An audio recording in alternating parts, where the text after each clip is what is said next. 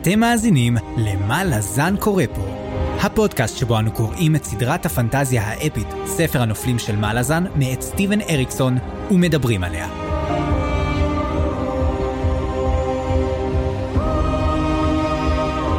אני צפריר, ואני חיים. והיום פרק מספר 35, שבו אנחנו הולכים לדבר על הפרולוג ועד הפרק השני, ונתחיל את החלק הראשון, דם קפוא, וגם את הספר, גאות חצות, הספר החמישי בסדרה. איזה כיף, תחילת עונה. ממש ממש אה, כיף ואני מתרגש מאוד ומוכן, מרגיש מוכן, למרות שאריקסון דיד אס דרטי כמו שאומרים ואני מרגיש ששוב זרקו אותנו למים העמוקים.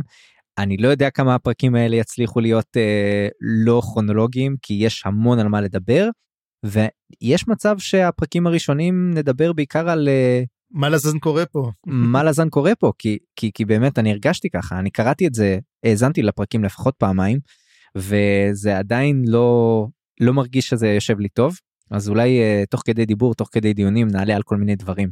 יאללה, נלך על זה. אז בואו קודם כל רק אם אנחנו כבר עונה חמישית, מה, מה קרה בארבע עונות הקודמות, או בפרקים הקודמים לפחות? בפרקים הקודמים של מה לזן קורה פה. איך לסכם את כל הספר הקודם בתקציר אחד ארוך? פשוט מאוד. המהפכה הגדולה שאיימה על שלטון האימפריה המלזנית בשבע הערים הסתיימה בסוף טרגי ואנטי קלימקטי למדי.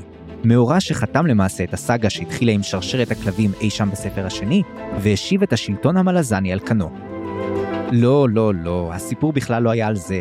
הוא היה על קרסה אורלונג הטבלורי, שמההתחלה צנועה כברברי פרובינציאלי חמום מוח, הפך לאביר בית השלשלאות החדש. הסבה מקצועית שאת השפעתה כנראה רק התחלנו להבין, אבל מזמן כבר מפחידה אותנו.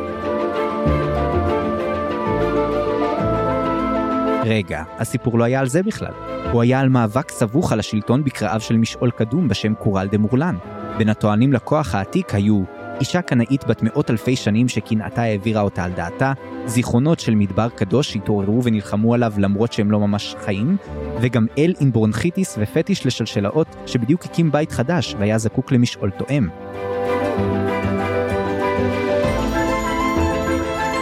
אז אולי הסיפור היה עליו בכלל, על הבית החדש שהשיק, על המלחמה הבלתי נמנעת בינו לבין הסדר הקיים, על העמים השונים שהשחית לצרכיו וזרק על האימפריה המלזנית משל היו ביצים ומים בשבועות? טעות. הסיפור הוא בכלל על שני בני ברית שגלו כל אחד מעמו. טרל סנגר אטיסט אדור ואונרה קטלה נימאס. שימו לב, הם הסתובבו בכל מיני מקומות וגם דיברו על כל מיני דברים. זה חייב להיות הסיפור, כי אחרת צפריר רוצה את הכסף שלו בחזרה ואריקסון בדיוק עשה שיפוצים בקומה השנייה. אז אם גם לכם לא ברור על מה יהיה הסיפור, איזו גאות מתחילה בחצות, ומה מתכנן לנו אריקסון הערמומי להמשך, נותר לכם רק להצטרף אלינו בעונה החמישית של מה לזן קורה פה.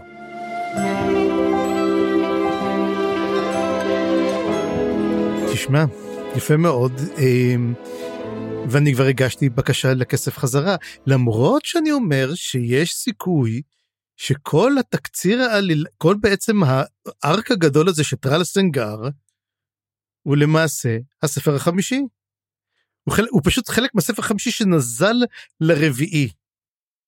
כן, ואם אתה מסתכל על זה ככה, אז זה קרה לנו גם בספר השני, שהיה לנו איזה טובלקאי לא ברור, שסתם היה דמות שולית, אמנם הוא תפס הרבה פחות מקום ונפח בעמודים, כן? אבל בכל זאת הוא לא היה דמות מעניינת במיוחד, ואז בספר הרביעי פתאום בום, מפיל עלינו כזה דבר.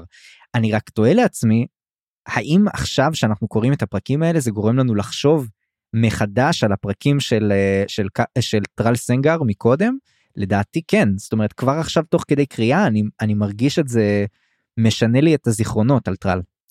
אמ, תראה אתה יודע משהו זה כמו שנגיד שבעצם הפרקים האלו לפחות הפרקים הראשונים שקראנו קראנו רק את השני פרקים ראשונים והפרולוג זה הוא עושה לנו קרסה שוב הוא פעם עשה לנו קרסה. ו... אתה יודע שבעצם הפרולוג האפילוג בספר הרביעי מסתיים ואומר לכם בוא נספר לכם את הסיפור שלי. והנה זה הסיפור שלו בעצם מה שמתחיל mm. בפרק הראשון אבל לפני שהפרק הראשון בוא נתחיל לדבר קצת על הפרולוג ועל שני המאורעות הגדולים שהיו שם. כרגיל שני זה מאוד מעניין זה כמו בספר השלישי שני מאורעות אחד מהם עתיק מאוד אחד יחסית מודרני, נגיד, פה באמת הם מאוד מאוד במקום, לא כמו, אה, אתה יודע, תלן אימאסים והרס האימפריה של אה, קלור, אה, אבל בוא נתחיל באמת, וננסה לאט לאט להבין מה הלך שמה. כן, לגמרי. ואני חושב שבאמת עלית על זה שזה ממש מזכיר את הספר השלישי. אני כתבתי לעצמי שההתחלה של הספר מזכיר כאילו כמו שילוב של הספר השלישי והספר הרביעי בעצם במבנה שלו. אבל לגמרי זורק אותנו למקום אחר לזמן אחר דמויות אחרות. למרות שכמה דמויות שאנחנו מכירים מוזכרות בהם. אז בוא נדבר באמת על הפרולוג המוזר העתיק כן הזמן הקדום. ואני חייב לומר שהתיארוך לי לפחות לא כל כך ברור. זאת אומרת, אני לא יודע איפה לשים את זה כל כך בעבר, אבל אפשר לשים את זה די רחוק, כי אנחנו מדברים בעצם על קצ'יין שמאלה ועל הזמן של האלים העתיקים, ויש לנו בעצם דמויות שאנחנו לא מכירים מהסיפור במלאזן, זאת אומרת, הם כבר לא שם.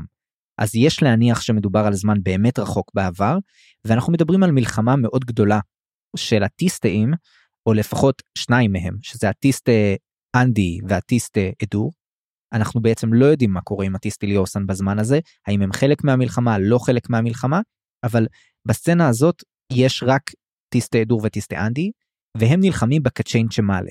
וקצ'יין צ'מאלה כבר דיברנו עליהם, יש להן את החברה המטריארכלית הזאת, את המטרוניות ששולטות, מסתבר שיש פה לפחות שלוש מטרוניות שנגדם, והם רוצים להרוג את הקצ'יין צ'מאלה, בעצם כל הסיפור פה מנקודת מבטו של אה, יצור או טיסטה אדור בוא נקרא לו סקבנדרי שיש לו כינוי. סקבנדרי עין אדם נכון? עין, עין אדם.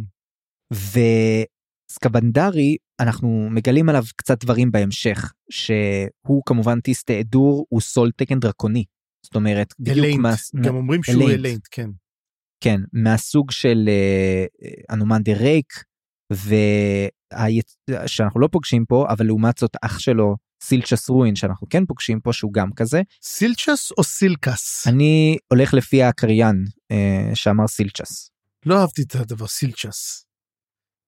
נשמע כמו איזה מאכל של איזה נקניקיה דרום אמריקאית טיסטה אה, אנדית רוצה לאכול את זה סילצ'ס. כן אני אני אישית אה, לא אכפת לי כל כך אבל אני אגיד סילצ'ס אתה יכול להגיד סילקס איך אני? לא לא צריכים להתאים את זה אנחנו צריכים אז יאללה סילצ'ס. אני פשוט הולך. אה, פתאום אני רואה שגם שינית את זה לסילצ'ס כי כתבתי סילקס. כן לא תיקנתי כי האמת כי פשוט כי אני יודע שהחל מהספר הרביעי אריקסון ממש אה, עבד עם המפיקים של האודיובוק בשביל שזה יהיה נכון מבחינת ההגייה של השמות אז אני הולך לפי זה. בכל מקרה אמ, אנחנו מדברים על אה, מלחמה מאוד מאוד גדולה שקורית פה וסקבנדרי אה, במהלך הפרולוג הזה הוא נפגש עם הסילצ'ס רואין הזה שהוא האח הצעיר של אנומנדר ריק ואנחנו בעצם מבינים אנחנו יכולים עכשיו להשלים את התמונה יש לנו שלושת אחי ריק שהם הבנים של אם החשיכה ואנחנו יכולים עכשיו להשלים את כל התמונה שאנחנו יודעים עליה. וכמו ש... כבר העלינו את האופציה ואני חושב שאתה העלית את זה שאנומנדר אנומנדריס זה השם האמיתי של אנומנדר mm-hmm. ופה אנחנו אפילו מגלים שהשם המקורי שלו זה אנומנדריס אירייק ואח שלו שפגשנו בספר הקודם הצעיר יותר לא הגדול יותר המבוגר יותר אנדריסט אנדריסט ועכשיו אנחנו מדברים על האח הצעיר ביותר שהוא גם לבקן שזה מאוד מעניין כי אני לא ידעתי שיכולים להיות טיסט אנדי לבקנים. הם בעצם אה, אה, בעצם רק סילצ'ס מופיע פה ואנחנו לא יודעים אם הוא שרד או לא שרד את מה שקורה כי בעצם סקבנדרי עין אדם בוגד והטיסטה אדור בוגדים בטיסטה אנדי אחרי שהם משמידים בעצם במלחמה מאוד מאוד קשה את הקצ'יין צ'מאלה הטיסטה אדור פונים ובוגדים בעצם בטיסטה אנדי ותוקפים אותם. עכשיו עוד כמה דברים שאנחנו יודעים על האירוע פה זה שמיד אחר מכן סקבנדרי תוקף את uh, סילצ'ס רואין אבל כנראה לא הורג אותו לגמרי. אז אנחנו לא יודעים אם סילצ'ס רואין מת בדבר הזה או שמה שהוא עשה לו אחר כך כן הרג אותו אנחנו לא יודעים או שאולי הוא כלוא איפשהו אבל אנחנו יודעים גם מהדיבור אחרי זה שסקבנדרי כנראה הוא זה שאחראי על הקריאה של משעול קורל דה מורלן. וזה מאוד מאוד מעניין כי הקריאה של משעול קורל דה מורלן היה מניע ענקי בספר הרביעי. ובכלל, אנחנו זה בוא נגיד זה היה אירוע מאוד משמעותי באיך שהעולם מסתדר. אז אולי בינתיים אה, עד שאנחנו מנס... אה, עד שנעבור בעצם לגוטוס ומה שהוא עשה פה אולי אתה רוצה לה... להוסיף גם עוד דברים. כן אז בוא נתחיל באמת אה, בזמן והזמן זה דבר מאוד מאוד חשוב כמו שאמרה הנסיכה אירולנד בחולית time is a very delicate uh, subject או משהו כזה. אז קודם כל אומרים שזה הימים הראשונים של הקריאה של אמורלן. ככה זה נפתח בעצם הפלישה של אדור בעידן של סקאבנדרי. אם אנחנו יכולים להגיד איפה זה אני אומר בזמן שררקו עוד היה ים ככה אני יכול להגיד זאת אומרת אנחנו ממש כאילו עושים מעגל שלם ומגיעים לתאריך הזה. אמ, כמה דברים מאוד מעניינים בקשר למלחמה הזאת הם פותחים קרע כלשהו והטיסטי אנדי וטיסטי דור משתפים פעולה כדי בעצם לפלוש לעולם המלזני. שהמלזן הייתה אפילו לא מחשבה ברוחו של קלנבד שבכלל גם הוא לא היה מחשבה אבל אין לנו שם לעולם אז נקרא לעולם המלזני. וברגע שהם מגיעים המתקפה הראשונה מותירה אותם ממאות אלפים שהם הגיעו הם נשארו עשרות אלפים והטיסטי אנדי נשארים שבעת אלפים או אפילו פחות מהם. וסקבנדרי באמת נותן את הבגידה האחרונה ואחרי שהוא קורא לו אחי ואומר איזה יופי שעשינו את זה הוא דוקר אותו בגב ואז לוקח אותו כדרקון ומטיל אותו לתוך השטח של בית עזף. זאת אומרת בתי עזף תבין כמה הם קדומים וכבר יש שם מגדלים ויש שם מבנים וזה דבר מאוד מאוד um, מעניין גם הם מדברים גם על, השבט, על, על הגזעים האחרים מדברים על הג'גהותים על האימאסים הם מדברים על הפורקרול הסייל שאמרו הפורקרול הסייל אפילו לא הטריחו את עצמם לבוא לפלישה. הקצ'נט שמאלה הם אומרים כבר הורגים אחד את השני זאת אומרת לא, הם הגיעו במהלך המרד של קצרי הזנב אותם קצרי זנב שלא ראינו אותם עדיין רק שמענו עליהם שהם מגיעים הם אומר הם הולכים להשמיד את עצמם. זה שהרגנו את המטרוניות פשוט ביססנו את המקום לשער. וזאת השאלה האם באמת הטיסטה אנדאי הם מעטים כל כך שזה כל מה שנשאר מהם? לא יודע כמה מהם שרדו גם את הבגידה של הטיסטה הדור אבל הם אומרים לו הרבה יותר מזה. מה שבעצם מסביר למה הנומנדרי כל כך שומר עליהם. הם מעט זה כל מה שנשאר. ואולי בעצם מה שנשאר זה רק מי שהיו בנצר הירך ובדריפט הוואלי לא נשארו עוד. זאת אומרת זה לא שכאילו מדברים על וואו זה גזע שלם זהו הם כמה מאות כמה אולי מאות במקסימום וגם עוד דבר אחד הגזע הזה גם אין לו למה לחיות והנומנדרק כל הזמן עובד ומנסה לתת להם תעסוקה כי אחרת הם פשוט ימותו. או שמה שהוא מנסה למצוא להם זה דרך טובה למות, אני אתן לכם סיבה טובה למות.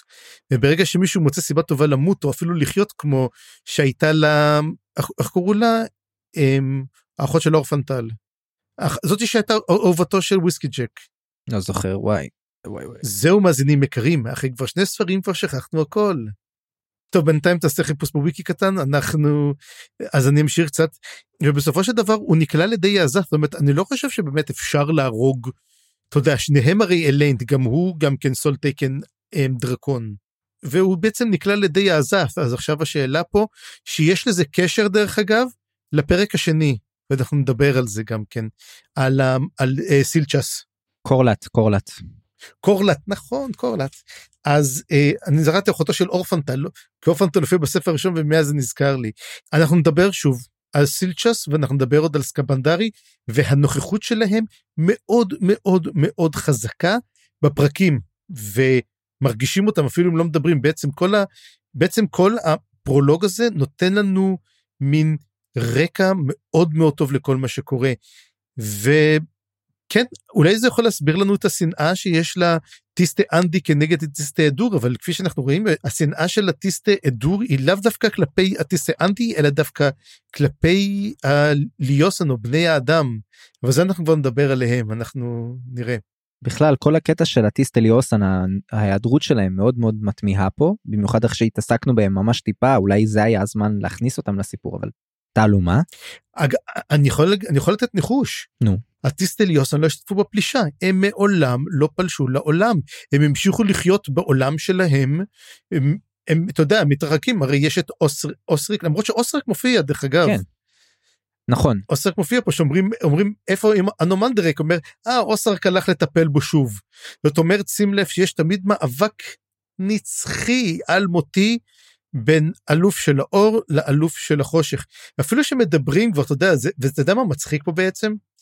הם אויבים כל כך הרבה שנים מאות אלפי שנים שבסוף הם כבר מגלים שהם החברים היחידים הוא היחידי שמבין אותו אוסרק והוא היחידי זאת אומרת יש להם עדיין את אותו ויכוח ישן אבל הם כבר הולכים ביחד אנחנו זוכרים שהם קבלו את האל הנכה כן ביחד נכון מראה שבסופו של דבר הם מבינים שיש להם רק עולם אחד וכשמגיע משהו חיצוני. אגב הנה סתם עכשיו מלא עוד הנה תיאוריה ראשונה כבר לספר חמישי. מה אם האל הנכה הוא אל של הטיסטה? הוא גם כן הגיע מעולם אחר, הם הביאו אותו, זאת אומרת היום מקום, מה אם הוא בעצם כמו אב, האב של האור, או אם האפלה אפילו, אנחנו לא יודעים אם הם יכולים לשנות את המין שלהם או לא. אולי אם זה מישהו, אולי אל הנכה הוא מישהו ידוע. נדבר על זה קצת אני חושב כשנדבר על uh, בריאת העולם פה על ההתפתחות הקוסמולוגית שלו יש שם כל מיני mm-hmm. דברים מעניינים אבל uh, כן אני, אני לא יודע אני יותר יותר הגיוני לי שהאל הנכה הוא באמת כוח קוסמי כמו uh, אם דיברנו מקודם על מלחמת הסדר בכאוס אז הוא כוח אחר אז נדבר על זה. גם אולי קצת נזכיר את זה אבל uh, בוא, okay. בוא אוקיי. נחזור רגע לפלישה ולבגידה את כל הדבר הזה גם uh, אנחנו מקבלים מנקודת מבט של גוטוס שזה מאוד מעניין לראות אותו שוב mm-hmm. ואולי לראות אותו בסיכוכו או משהו כזה. וגוטוס פוגש ומדבר עם מאל שזה אל הימים שהזכרנו בהקשר של מאליק נכון? Mm-hmm. כן. בספר השני ופעם ראשונה שאנחנו רואים אותו ולא רק מזכירים אותו נכון לא היה שום סצנה איתו מקודם. ויש ביניהם שיחה מאוד מעניינת כי בעצם מאל מעוניין לעצור את סקבנדרי ויש לו תוכנית. ובשביל זה הוא זקוק אה, לגוטוס אבל אני לא הבנתי בדיוק מה הוא צריך מגוטוס חוץ משינסה לשמר משהו את השדה קרב. זה לא בדיוק. מה שהוא אומר לו זה דבר אחר כי הרי גוטוס רואה את זה והוא מחליט לפעול. הוא מבין שהולך להיות פה משהו נוראי. אז הוא אומר לו אני הולך בעצם לעצור את זה. הפרוקרול עשה החליטו שהם לא באים.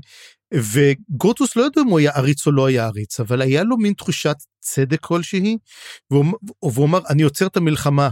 אז הוא אומר לו מה אלה נו תמיד אתה עושה אתה עושה קרח כאילו יש לך עוד פתרון חוץ מקרח? אומר לו ומה אתה תעשה? תטביע אותם כאילו לכל אחד יש לו שיטה אחרת זה מראה מאוד את התפיסה הנורא נורא חד ממדית של אלים שהם רק מעניין אותם על מה שהם עוסקים בו ולא שום דבר מעבר לזה. קצת מזכיר את טריאץ' ומזכיר קצת את פנר כאילו רק מלחמה וכל הדברים האלו. ופה למעשה הוא אומר לו תשמע אם אתה מקפיא אותם אל תהרוג אותם תשמר.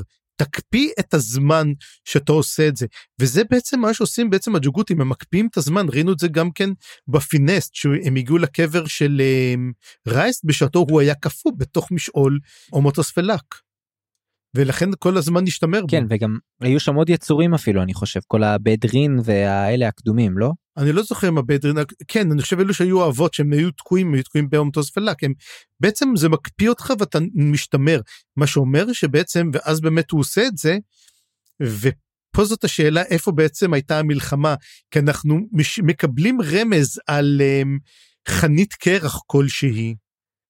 שזה מעניין מאוד האם יש קשר לזה או אין קשר או אפילו שאלה האם זה אה לא זה חשב חשבתי אולי זה מה שראינו בתחילת הספר הרביעי אותו קרב אבל לא הפוקרו לסייל הגיעו וזה הקרב של התלנימאס מול הג'גהותים אז זה לא זה. כן הרבה שאלות באמת הקטע הזה לא כל כך ברור.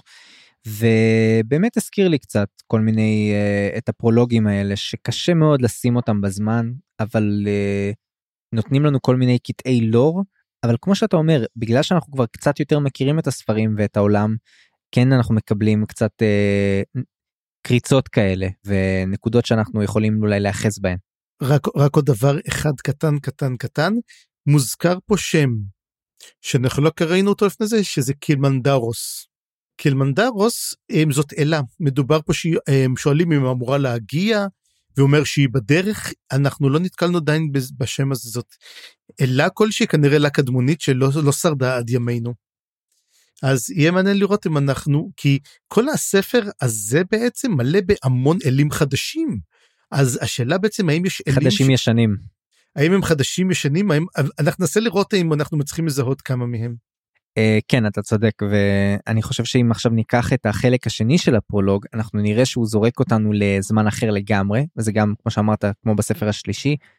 תראה אני חושב שהזמן שזה קורה בו זה דווקא בזמננו ממש. לא לגמרי בזמננו כתוב שזה שנת 1159 לשנת ברן אז כן אבל כן חשוב להזכיר דבר אחד כתוב שזה שלוש שנים לפני הסגירה השביעית הלפרית זה כן חשוב לנו שאנחנו נתארך את הפרק הראשון. כן ואנחנו בעצם חוזרים בכרונולוגי זה אמור היה להיות אחרי הספר הרביעי. לא אנחנו בספר הרביעי בשנת 1162 שלוש שנים לפני הספר זאת אומרת אנחנו בערך מתזמנים את הצצנה הזאתי עם מתחילת הראשון אפילו אפילו בראשון אני חושב שהראשון באיזה שנה מתחיל הראשון. אפשר לבדוק את זה. This can be arranged. Um, בוא נראה רגע הנה פה אני מסתכל הפרולוג שמתחיל עם פארן הוא 1154 זאת אומרת זה חמש שנים אחרי הפרולוג של הספר הראשון. Mm-hmm. Um, אני רק אסתכל רגע בפרקים מתי שמתחיל בעצם כל המאבק על פייל הוא מתחיל ב-1161 זאת אומרת שנתיים לפני גני הירח זה הכל. אז עכשיו השאלה היותר עמוקה.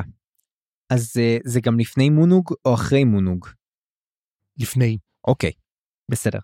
בוא נדבר על הסצנה. הסצנה מאוד מזכירה את הסצנה של מונוג. שוב אנחנו רואים את האל הנכה בכבודו ועצמו, איך שהוא uh, מנסה להזיז דברים ו- ומנתב אותם, והוא בעצם מארגן או נפ... uh, מביא אליו איזשהו uh, נפח. חרש חרבות לא יודע איך להגיד את זה נכון מישהו מומחה כנראה והוא מבקש ממנו שיכין לו חרב אבל לא באמת מבקש ממנו זה הוא, האיש חווה את התביעה של הספינה שלה שהוא היה עליה זאת לא ספינה אה נכון זה עיר מקרוסית נכון עיר מקרוסית אנחנו כבר נתקלנו בהם כן. במקרוסים. הערים האלה ששתות על המים משהו כזה נכון בספר השלישי אנחנו נתקלים בעיר מקרוס ארוסה אמ, האם זאת אותה עיר המקרוס האם בעצם הוא השתלט על העיר המקרוס הזאתי וככה הוא הביא את נביא הפניון. מעניין לו. דווקא כן זה מעניין אבל למרות שלאיפה שהוא מביא אותו אנחנו לא יודעים לאיפה. לא, לא ברור לאיפה זה איזשהו אי אבל אבל כמו שראינו מקודם לאל הנכה יש משעול משל עצמו אז יכול להיות שהוא מביא אותו לשם כזה. כן אבל צריך לזכור המשעול של האל הנכה נודד. הוא לא קיים בגלל זה כל פעם הם ידעו גם במיוחד בספר השלישי הם, לסין ידעה שהוא יהיה שם בגלל זה היא שמה גם כן את השומרות כן. שלה שם כדי שאפשר יהיה לעקוב אחרי אל הנכה. לא אבל זה מה שאני מתכוון שכנראה שהוא נדד אה, נודד יחד איתו יכול להיות שהיה נכה כן, אבל, הולך אז אנחנו לא יודעים אז אנחנו לא יודעים איפה זה זה יכול להיות על גנבקיס זה כן, יכול כן, להיות כן. על אה, היבשת של קוונטלי יכול להיות גם על היבשת החדשה mm-hmm. אנחנו לא יודעים את זה. אז הוא מביא אותו לשם והוא עושה לו הצעה שאי אפשר לסרב לה הוא אומר לו אתה הולך להכין לי חרב ועוד רגע נדבר על מה זה אומר אבל אתה הולך להכין לי חרב הנה אני הבאתי לך יש לך את כל מה שאתה צריך יש לך נפחייה יש לך את כל את כל אה, שאתה צריך יש לך אפילו עזרה בצורת נחתים שזה כמו בוקרלים גדולים יותר שריריים יותר אפ, אה, צלליים יותר שחורים או שחורים שחורים אה, לא אבל קשורים איכשהו למשעול הצללים ואני לא הבנתי אני לא יודע לא, לא, הם לא קשורים למשעול הצללים מה שכן אבל הם יוצרו על ידי ג'גותים. זה מין משחקי עכשיו ג'גות כל כך לא מתאים להם לשחק או להחליא בין בוקרלה לבין כל מיני דברים אחרים אבל מעניין מי מי יצר את זה צריך לזכור גם כן, אה, אה, זה רמז שהייתה נוכחות אה, ג'גותית באזור. כן, או שלאל הנכה יש דרכים להשיג גם ממקומות שלא, שלא נמצאים באזור, אבל בכל מקרה זה הזכיר לי קצת את הסוסים הג'אגים, כן? כי יש לך גרסה יותר גדולה של הסוסים, אז גרסה יותר גדולה של הבוקרלים. והם אמורים, כן, הם אמורים לשמר, לשמש כעוזרים שלו בנפחייה שיעזרו לו לעשות, או אולי גם שומרים שלו. אה, שאומרים שהוא לא יברח או משהו כזה. בכל מקרה הוא אומר לו האל הנכה שאין לו ברירה בעצם, הוא חייב לעשות את זה אחרת הוא יהרוג אותו, אבל אם הוא יכין לו את החרב הוא ישתחרר. לא יודע כמה אני סומך על האל הנכה שיש, שישמור על ההבטחות שלו, אבל בוא נשאל רגע את השאלה המתבקשת. מה זאת החרב הזאת? למה הוא צריך אותה? כי בהתחלה אני חשבתי שאולי, אולי, אולי, האל הנכה צריך איזושהי דרך להתכונן מפני קרסה. אבל כמו שאתה אומר עכשיו כנראה שזה קורה לפני. אז כן. מה קורה פה צפריר? יש לי כמה מחשבות. קודם כל, שמדברים על חרב, איזה חרב תמיד עולה לנו לראש? דרגניפור? כמובן. האם, ואז מה שקורה, הדרגניפור, מה מיוחד בדרגניפור? היא שבעצם דרגניפור הוא משעול. ולכן אני חושב שזה דרך כלשהו בעצם של האל הנכה להשיג גישה למשעול. אמ, וכמובן שאנחנו מדברים, האם הוא רוצה, זאת אומרת, האם יש קשר, וזה אחד הרצונות שלו בעצם להשתמש בחרב הזאתי כדי להשתלט בסופו של דבר על אחד הקרעים האמורלנים. שזאת, יכ- ובעצם ללכוד אותה בתוך חרב, ואז החרב הזאת שלו תהיה. השאלה השנייה, האם החרב הזאת יועדה במקור לאביר שלו? הוא רצה שיהיה לו אביר שיעשה את זה, או שמא הוא מייעד אותה לקלור, או אולי לאותו מלך בשלשלאות שראינו אותו שמה. האם, האם, או שדבר שלישי, האם האל הנכה מתכוון להשתמש בחרב הזאת בשביל לנפץ את השלשלאות שלו? שאלה מצוינת ואני אחזק טיפה את התיאוריה שלך. כי אם אנחנו נחשוב רגע על דרגניפור באמת יש לה קשר לשלשלאות. יש אה, גם את ה... בתוך החרב, בתוך המשעול של החרב יש את העגלה עם הצלילי שלשלאות הכבדים, שבינתיים לא, לא חושב שאי פעם קשרנו את השלשלאות של דרגניפור לאל הנכה. אבל זה יכול להיות קשר. דיברנו על זה, אבל זה נראה כל כך רחוק בשביל שזה יהיה איזשהו קשר, או שיכול להיות שזה אותו לחש בעצם שהשתמשו כדי לכבול את האנשים לעגלה, זה מהמם. אותו לחש שבו השתמשו בשביל לכבול. הרי הנומן דה ריק היה שם, אז לנומן דה ריק כנראה לא יש את הפטיש לשלשלאות. מעניין. אז, אז באמת זאת שאלה, אני לא ברור כל כך מה, מה קורה עם החרב הזאת. מה שכן, חשבתי עליו, שאם קרסה כן בא להרוג את האל הנכה, אולי הוא צריך פתאום קצת להיזהר, כי גם לאל הנכה יש חרב, או שאולי האל הנכה נתן אותה למישהו אחר. אז אה, שאלה. עכשיו, גם זהות החרב הזאת, אני חושב שהיא מופיעה בספר. אני לא בטוח, אני אתן פה איזשהו רמז, אבל בפרק השני, אנחנו- בפרק הזה בעצם אנחנו למדים על זה, בפרק הראשון. אז בוא באמת נתחיל את הפרק הראשון. כן, נתחיל את הפרק הראשון, ופה אנחנו חוזרים בעצם אה, לטרל סנגר, רק מה, כמו שאמרת, זה טרל סנגר מהעבר, טרל סנגר הרבה הרבה לפני האירועים של הספר הרביעי, אגב, זה לא הרבה, אוקיי? שנה שנתיים לפני, כן. אני אתן לך עכשיו את, את הרצף זמנים. הספר, השנה הקודמת שקראנו זה 1159 ואמרו שלוש שנים לפני הס- הסגירה, הסגר, לא רוצה להגיד סגר, לפני ה closure, לפני ההסתגרות, בוא נגיד השביעית הלת'רית. עכשיו אנחנו אומרים שזה שנה אחת לפני, מה שאומר שעברו שנתיים, זאת אומרת השנה היא 1161, אנחנו בתקופה של גני הירח. בין גני הירח לבין הספר השני עברו שנתיים. מדובר על טרל סנגר, שנתיים בלבד לפני שהוא עובר את טקס הגירוש הזה.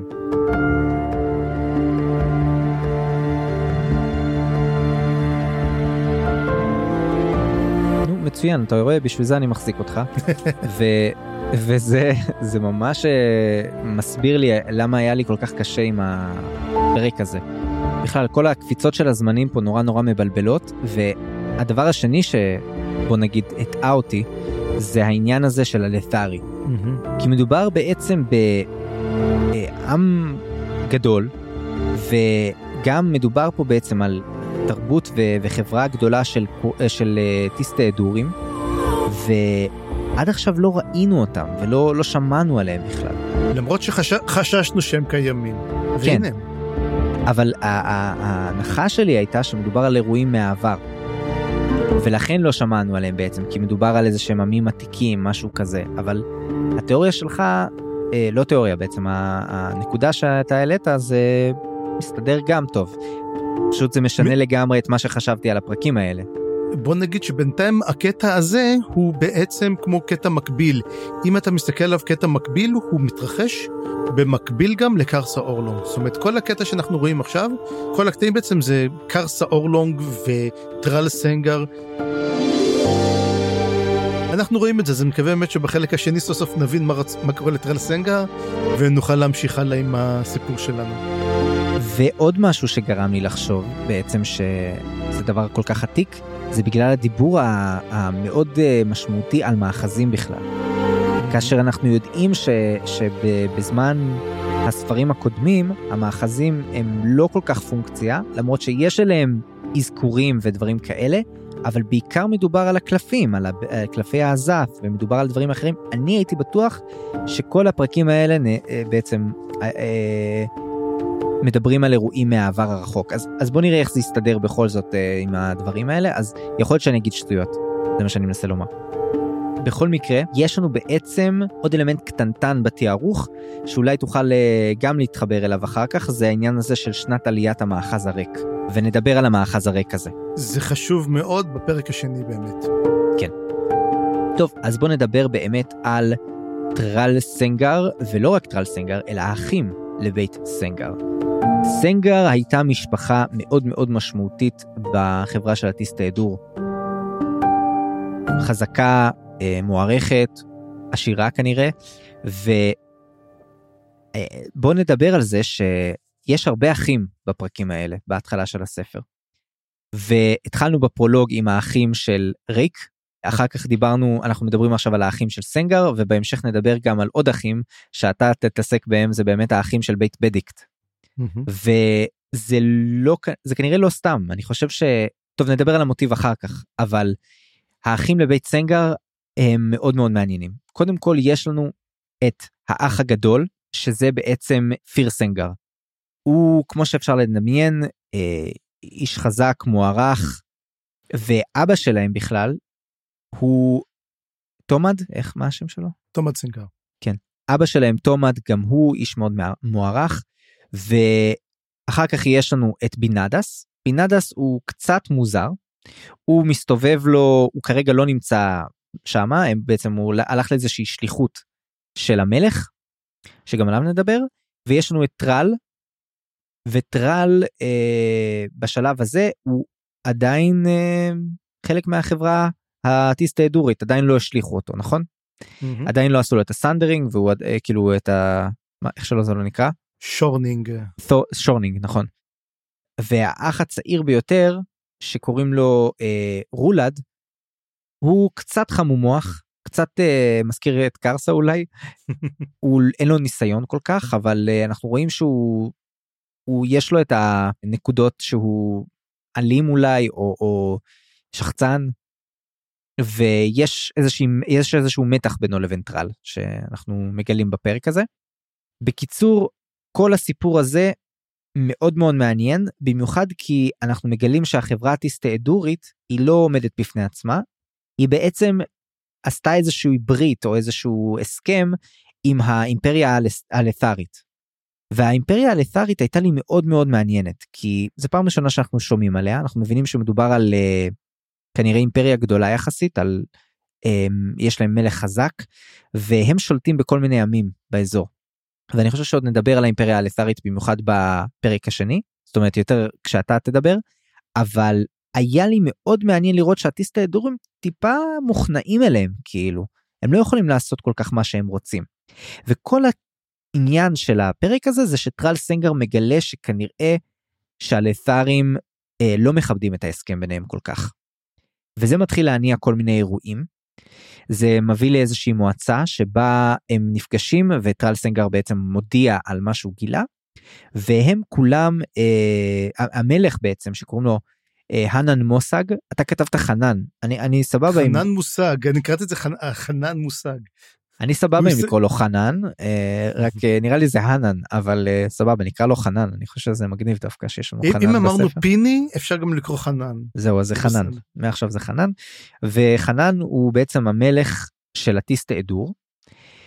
והוא איחד בעצם את כל השבטים של הטיסטדור שהם לא תמיד הסתדרו ביחד היה ביניהם גם מלחמות וגם אה, חוסר התאמה אבל הוא בעצם הצליח לאחד תחתיו את כל השבטים ועכשיו הוא בעצם אה, אחראי עליהם והוא בעצם מחליט מה קורה עם הלת'ארי. או ביחסים שלהם עם הלת'ארי. והוא מחליט שאם כך אם יש באמת איזשהו בלגן באמת הולכת להיות איזושהי פגישה עם נציגים מהלת'ארים והוא חושב שזה איזשהו פאוור פליי שלהם הבגידה הזאת. אז הוא מחליט שהוא הולך לטפל בעניין רק הוא אומר אל תדאגו עליי אני מטפל בזה עם הקסם שלי ובוא נדבר רגע על הקסם ה, אה, של, של המלך. אה, אז אם אנחנו נדבר רגע על אה, קסם של חנן מוסג, אז אנחנו מגלים שהוא משתמש הרבה בקורל נמרולן, למרות הקריאה שלו, למרות שמדובר פה זה, וטרלסנגר אומר שיש כל הזמן גם סוג של מתח בין קרעים שונים של הקורל נמרולן שיש להם כוחות אחרים. כן, יש להם בעצם, יש קרעים יותר חזקים מאחרים, והוא אומר, אולי המלך מצא בעצם קרע מאוד מאוד חזק, ואנחנו לא יודעים כל כך מה התוכנית שלו בעצם, כי חנן מוסג הוא שולח את, אה, יש לו בעצם משימה שהוא רוצה לשלוח את האחים לבית סנגר לעשות אותה. וזה להביא את החנית שלו, שהוא רואה אותה באיזשהו אה, חיזיון. אגב, את החיזיון הזה אנחנו רואים בהמשך באיזשהו אפיגרף. לא, החיזיון שלו זה הפתיחה של החלק. אה, זה הפתיחה של החלק. כן, כן, כן, כן, צודק, צודק. כן, אנחנו בעצם רואים את החיזיון שלו באפיגרף של פרק, של החלק הראשון, שאגב לא, לא דיברנו עליו, אבל קוראים לו דם קפוא. Mm-hmm. שזה מאוד מזכיר אגב את הסצנה מהפרולוג, ש, שהיה שם בעצם שדה קרב שהקפיאו אותו, אבל נדבר על זה אולי. בכל מקרה, הוא רואה איזושהי חנית, יש לו איזשהו חיזיון והוא שולח אותם להביא אותה. והדבר היחיד שהוא אומר להם, הוא לא מספר להם יותר מדי, אבל הוא אומר להם שקודם כל צריך לחכות לבינידס שיחזור, זה האח, אחד האחים ה, ה, שבעצם הסתובב לו, והוא צריך לחזור ואז, ואז הם רק יוכלו לצאת, זה דבר ראשון. דבר שני הוא אומר להם לא לגעת בחנית. אבל אתה כתבת פה משהו בהערות, אני, תגיד לי אם אני... הוא אומר, זה, הוא, אומר הוא, לא, הוא לא אומר דרך אגב מה לא לגעת. אז אני ראיתי שכן, אני ראיתי שהוא אומר לא לגעת בחנית. הוא אומר להם אם משהו מחכה שם, כי היה לי חזון, אבל אתה משלב את זה עם הספר שלנו שהוא מדבר על חנית הקרח הנעוצה. זה מה שהוא מדבר, ובעצם אתה עושה, עשית פה, זו תיאוריה, וזו אחת התיאוריות שאני גם כן מסכים איתם. שזאת חנית הקרח הנעוצה. אוקיי. Okay. זה כנראה משהו, הוא אומר אל תיגעו בו, אסור לאף אחד לגעת בעצם במה שאתם צריכים להביא אותו. כן. ועוד שתי נקודות חזקות של, ה, של המלך הזה, של חנן. זה דבר ראשון, יש לו איזשהו שד צללים ששומר עליו, איזשהו שומר ראש, שזה שד צללים אימתני במיוחד.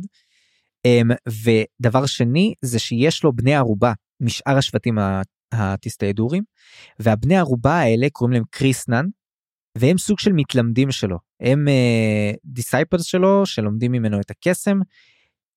לא ברור כל כך מה, מה הכוח שלהם, אבל, אבל כנראה שמדובר בכוח משמעותי שיש לו. לחנן. וכל הפתיחה הזאת של הטיסטה אדור והלת'ארי הייתה מצד אחד מאוד מעניינת כי זה באמת משליך לנו על, על הדמות של טרל סנגר ומשלים לנו פה הרבה דברים.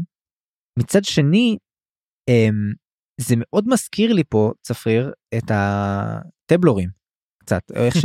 מאוד מאוד מזכיר את הפתיחה גם של הספר הרביעי. נכון כי יש לנו בעצם חברה חדשה, הוא בונה אותה, הוא כזה מתאר אותה, נותן את המאפיינים המיוחדים שלה. מה שכן, אני מאוד אהבתי שהוא כאילו משלים אותה הרבה יותר טוב פה.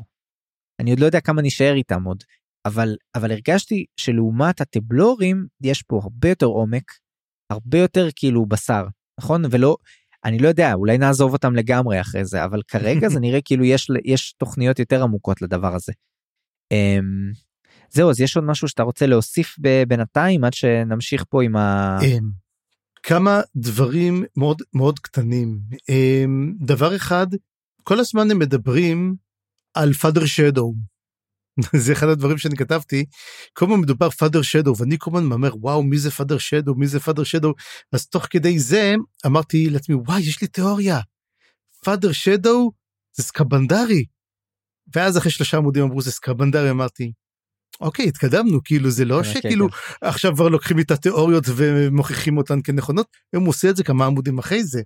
אז כן זה קרה כמה פעמים זה קרה כן אבל תבין זה מעניין מאוד שבעצם אבי האב, האב שלהם הוא בעצם סקבנדרים זאת אומרת הוא המשיך להנהיג אותם.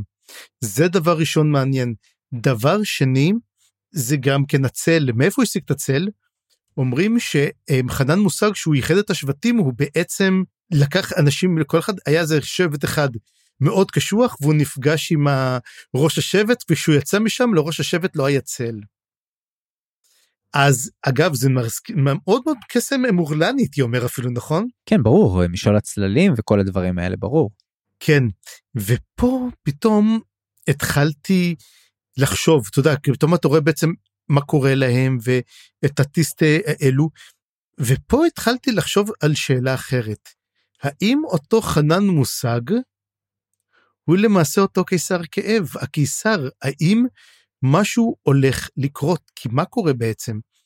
הם, הוא מתחיל להשתלט על השבטים, הרי השבט הם, של הם, סנגר היה משבט ההירוth, הם מספרים על זה שהיה משבט ההירוth, שזה השבט שגם חנן מושג מגיע ממנו, זאת אומרת הוא מאותו שבט, והוא בכלל היה מין קוסם פשוט כזה, אתה יודע, מין קוסם שלא כלום, ופתאום תפס כוח ופתאום התחיל לעשות דברים, ואז אתה אומר לעצמך, מי מעניק לו את הקסם הזה? האל הנכה. והאל הנכה עובד ונתן לו בעצם כוח משעולים יכול להיות שהוא משתמש אפילו לא משתמש בקסם ממורלני יותר יכול להיות שהוא משתמש בקסם של האל והוא למעשה אותו מלך בשלשלאות שאנחנו לא ראינו ולמעשה חנן מושג הולך לאסוף להשיג את אותו החנית שהולך להיות ולשלוח את הטיסטה אדור לקרבות בעצם הולך להפוך אותם לממלכה חזקה. למרות שהם נראים קצת שבטים כאילו ברברים אפילו קצת. כן אבל אני אני אני אגיד uh, שני דברים דבר ראשון אני מסכים עם התיאוריה שלך האמת זה האופציה הראשונה שעלתה לי גם כי אני גם חשבתי רגע על קיסר הכאב. האופציה השנייה שחשבתי זה שזה אולי בכלל המלך של הלת'רים. כי זכור לי שהקיסר הכאב אמור להיות בן אדם, בן תמותה. ואם כך... הוא גם בן תמותה, אתה מדבר על אסגרה, כן. דיסקנר אסגר. כן, יכול להיות שהוא קיסר הכאב, כי אנחנו עדיין, שוב, זה טיפה בעבר, יכול, קרו דברים מאז, אז בוא נראה איך הסיפור הזה מתקדם, אבל יכול להיות שהלת'רים ניצחו במאבק הזה, או משהו כזה. קשה לי להאמין בזה מסיבה אחת מאוד מאוד פשוטה, שהרי סנגר הוא מוקיעים אותו, נכון? חותכים לו את השיער, ועושים את זה טיסטי דור. כן נכון אבל אנחנו לא יודעים מי המנהיג שם כש, כשהוא עושה לו שורנינג לא קיבלנו את המידע הזה. שזה מעניין נכון, מאוד. הוא נמצא שם אבל הוא נמצא שם הוא מדבר איתו. מי? אה, מי שנמצא שם כן. הוא מדבר איתו והוא אומר לו את זה ואתה בגדת בנו ואתה עשית את זה ומה שקורה מכיוון שגם כן הוא אומר את זה הוא אני אני חושב אני חושב שזה חנן מושג. אני חושב שזה אולי בכלל אח שלו הצעיר. רולד. רולד או משהו כזה אנחנו לא יודעים בקיצור זה תעלומה אנחנו תראה יש יש יש דבר אחד שמתאים אני גם חשבתי על אחד האחים מסיבה כיוון שהוא אומר לו אחי. שהוא מדבר איתו שם אז אמרתי אחי אמרתי כן אבל האחים שלו תראה באמת רולד עושה מין רושם של צ'ד כזה אדורי אמ, אבל יכול להיות שהוא אומר אחי מכיוון שהוא מאותו שבט שלו שניהם משבט ההירוס אז אה, גם כן יכול להיות שזאת הטעיה מאוד מכוונת אבל גם כן אנחנו לא מכירים את פיר. פיר אנחנו יודעים שהוא אדון הנשקים של כל שבט ההירוס זאת אומרת הוא לוחם הכי טוב שיש להם. אז יכול להיות גם כפיר סנגר. ובינדס אנחנו לא יודעים כלום לגביו. כן ו- ובכלל יהיה מעניין לראות את כל ה... אחרי כל הפרקים האלה אולי לחזור לסצנה עם uh, סיפורים מהמשעול 2 סתם מ- uh, מהספר הרביעי ולראות איך אנחנו רואים אותה וקוראים אותה מחדש איך, איך טרל סנגר בעצם הפך להיות המנודה. ועוד משהו אנחנו מגלים גם על טרל סנגר שהוא היה חתיכת לוחם אז כנראה לא פראייר בכלל שזה מטיל בצורה באור מאוד מעניין את האירועים של הספר הרביעי כי שם הוא כמעט ולא נלחם. הם, או בכלל לא נלחם הם נותנים לו כאילו חנית שמה אבל הוא היה נראה די לפלף. איך שהוא התנהג אז, אז אז לא יודע זה מעניין כל ההבדלים פה. Um, אבל עוד משהו נקודה קטנה שרציתי להוסיף זה שנכון הקשר בין הטבלורים והטיסטה דור פה הוא לא סתם אני חושב. כי אני חושב שזה גם נקודה שבה אנחנו רואים את השפעת האל הנכה. כי זה שני עמים בעצם שאנחנו יודעים שהוא יתערב בהם ואולי ככה השחית אותם. וזה מאוד מעניין לראות אותם ככה אחד ליד השני. מה שאומר שאל הנכה היה עסוק מאוד. ומה שגרם לי לחשוב שאולי הנכה השתלט על עוד עמים וחשבתי העם היחיד שעוד אה, יש לי עוד אופציה לחשוב שהוא השתלט עליו או השחית אותו זה הטיסטלי אורסן כי הם לא משתתפים מספיק אבל איפה שהם משתתפים הם מוזרים מאוד. המניעים שלהם מאוד מוזרים ועוד לא שמענו מספיק מהם אבל יכול מאוד להיות שהם מושפעים ממנו. ככה זו תיאוריה מוזרה ומופרכת שלי. תראה אם אתה רוצה תיאוריה עוד יותר מופרכת כזה על רייז יו בי 20 שבעצם העם שהשתלט עליו זה אימפריה מלזנית. ואימפריה מלזנית עושה בדיוק מה שהוא רוצה הוא השתלט על הסין.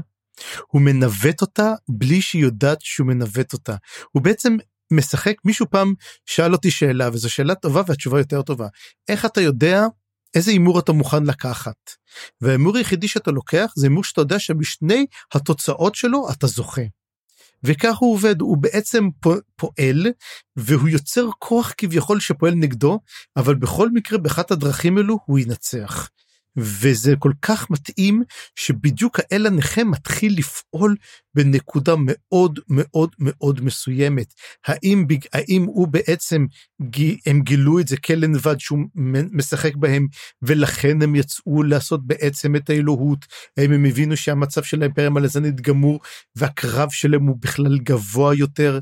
אנחנו, תשמע, זה הכל תיאוריית קונספירציה עתיקות. כן, לא, שלך יותר קונספירטיבית, אני, אני, אני מרגיש שזה מאוד מאוד יפגע במניעים שאנחנו מייחסים ללסין, שהופכים אותה לדמות הרבה יותר מעניינת ממה שהייתה יכולה להיות. אבל, אבל אתה יודע מה, בסדר, בוא נשאיר את זה רגע בצד, אני חושב שנגלה עוד uh, בקטע הזה עוד הרבה דברים. בכל מקרה, um,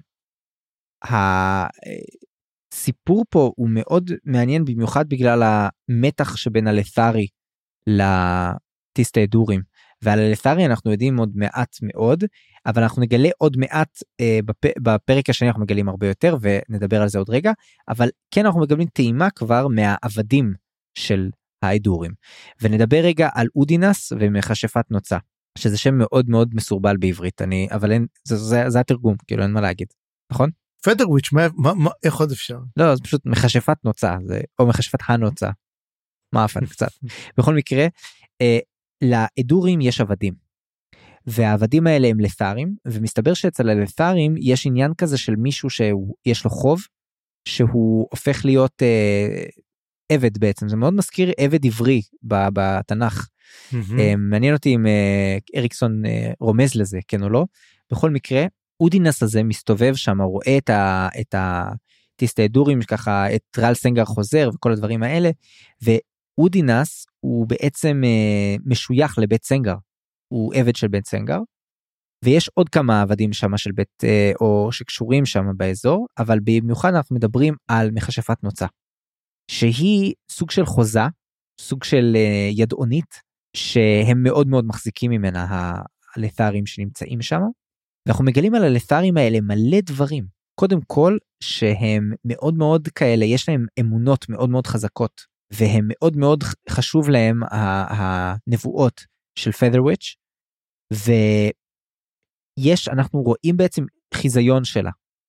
שאודינס בדרך הוא רואה איזשהו עורב לבן והוא בעצם רץ להגיד לה שלא תעשה את החיזיון כי זה סימן רע סימן מבשר רעות ועוד מעט נדבר למה אבל הוא מגיע בעצם אה, כשהיא עושה את ההתנבאות שלה ויש שם התאספות של הלת'רים האלה של העבדים. אה רגע חלקם בעצם לא לת'רים חלקם הם אה, עוד עם שהשתלטו עליהם הלת'רים נכון? לא זה בפרק הבא. אה זה בפרק הבא אוקיי לא טעות שלי. כן כן כן נכון זה בעגלות של מה שמו לא משנה. בכל מקרה היא עושה סוג של קריאה בקלפים ורק שאנחנו לא מדברים על קלפים אנחנו מדברים על לוחות כי אנחנו לא מדברים על העזת אנחנו מדברים על המאחזים שזה מה שקדם לבתים של הקלפים. תראה אם נדבר על כל הרשימות וההערות שכתבתי על החלק הזה כתבתי המון. כי האמונה הלת'רית הייתה לי ממש ממש מרתקת כי היא כזה סוג של הראתה לנו שיש דרכים אחרות להסתכל על יצירת העולם המלזני אה, או היקום המלזני. אז בואו נדבר רק ממש בכמה מילים אני אנסה איכשהו לסכם את זה אבל יש משהו שאתה רוצה להוסיף אולי לפני זה? קודם כל אודינס מאוהב במכשפת נוצה כן זה גם חשוב אה, להמשך. השאלה למה אתה חושב שעורב לבן נחשב למזל רע? אנחנו רואים שעורב לבן הוא חלק מהמאחזים בעצם. כן אבל למה בעצם יש לי יש לי כמה סברות אז יאללה תגיד אחת אחת סברה רגילה ואחת סברה שהיא כבר קונספירציה תיאוריית קונספירציה. אז קודם כל אה, צריך לזכור דבר אחד אטיסטי עדו מכיוון שהם אפורים צריך לזכור את זה הם רואים כל דבר לבן כדבר רע זה כמו שאנחנו למשל רואים אדום אז בשבילנו זה מזל רע כי זה כמו דם וזה אזהרה. או שחור היה בכמה מקרים אתה רואה שחור זה תמיד מרושע תמיד השחור היה הרע תמיד זה היה הרע. אצלם זה לבן הם פשוט רואים לבן וכל דבר לבן הוא רע. במיוחד עורב עורב הרי אמור להיות שחור ופתאום רואים את העורב הלבן. אני מסכים, רק חשוב לומר שזה לא דור, מדובר על, על לת'ארי. עדיין, לא, כן, אבל הם חיים אצלהם. הם לומדים מהם בעצם, אני חושב שזה מין, הוא קצת רואה את האמונה. אגב, ודבר אחר, כי העורב הלבן זאת אופציה, אופציה, תיאוריה, תיאוריה, תיאוריה, שזה סילצ'ס רוין. אוקיי. Okay. אה, יכול להיות שסילצ'ס אה, לא מת, הוא פשוט, יתג... הוא פשוט משנה את עצמו במקום דרקון באמת לעורב כדי לא למשוך תשומת לב, אבל הוא לבן, והוא השתתף בכמה דברים לא טובים, ובגלל זה העורב הלבן מוכר כסימן מאוד מאוד רע, למרות שאנחנו מגלים לאיזה מאחז הוא שייך, שזה נורא נורא מוזר, וזה קצת תוקע לי כל כך כזה טריז בגלגלים של התיאוריה הזאתי, אבל עדיין חושב שזו תיאוריה נחמדה שבעצם העורב הלבן הוא סילצ'ס. כן, אבל אה, תזכיר לי רק לאיזה, למה הוא שייך? אה, לפולקרה. לפולקרה, אוקיי, בסדר, סבבה, אז בוא נדבר באמת על, אז, אז תראה, בוא, אם אנחנו רוצים לדבר עכשיו רק על, ה, על החלק הזה, אפשר לדבר עליו הרבה זמן, אני רק רוצה להתייחס לאמונה הלת'רית והנקודות mm-hmm. שמה שעולות. שבעצם האמונה הלת'רית מדברת על יצירה של העולם משלוש נקודות משען, אה, פולקרה, כן? ויש בעצם את פייר, דולמן וארנט. וארנט זה, יש לזה גם משמעות, זה סוג של אה, מוטעה. נודד כזה. אה. נודד, נודד, מטעה, כן. רגע, מה, שיש להם שלוש נקודות של פולקרה שהם? שהם פייר, דולמן וארנט. אה, אוקיי. ושלושת הנקודות המשען האלה הם בעצם סוג של נקודות ראשוניות. מעניין אותי אם הם מתכוונים שממש מהם נוצרו כל שאר המאחזים. כי אה, אה, אחר כך הם מדברים שהארנט בעצם יצר את המאחזים. והארנט שיצר את המאחזים יצר את קרח, אליינט, עזת וחיה, ואז לתוכם נוצרו עוד נקודות משען חדשות. ופה מדובר על גרזן, פרקי אצבעות, להב, להקה, מוצא הצורות ועורב לבן. Mm-hmm. אז יש לנו בעצם פנתיאון או, או, או משהו כזה חדש, או מבנה חדש של מאחזים שלא ידענו עליו עד עכשיו.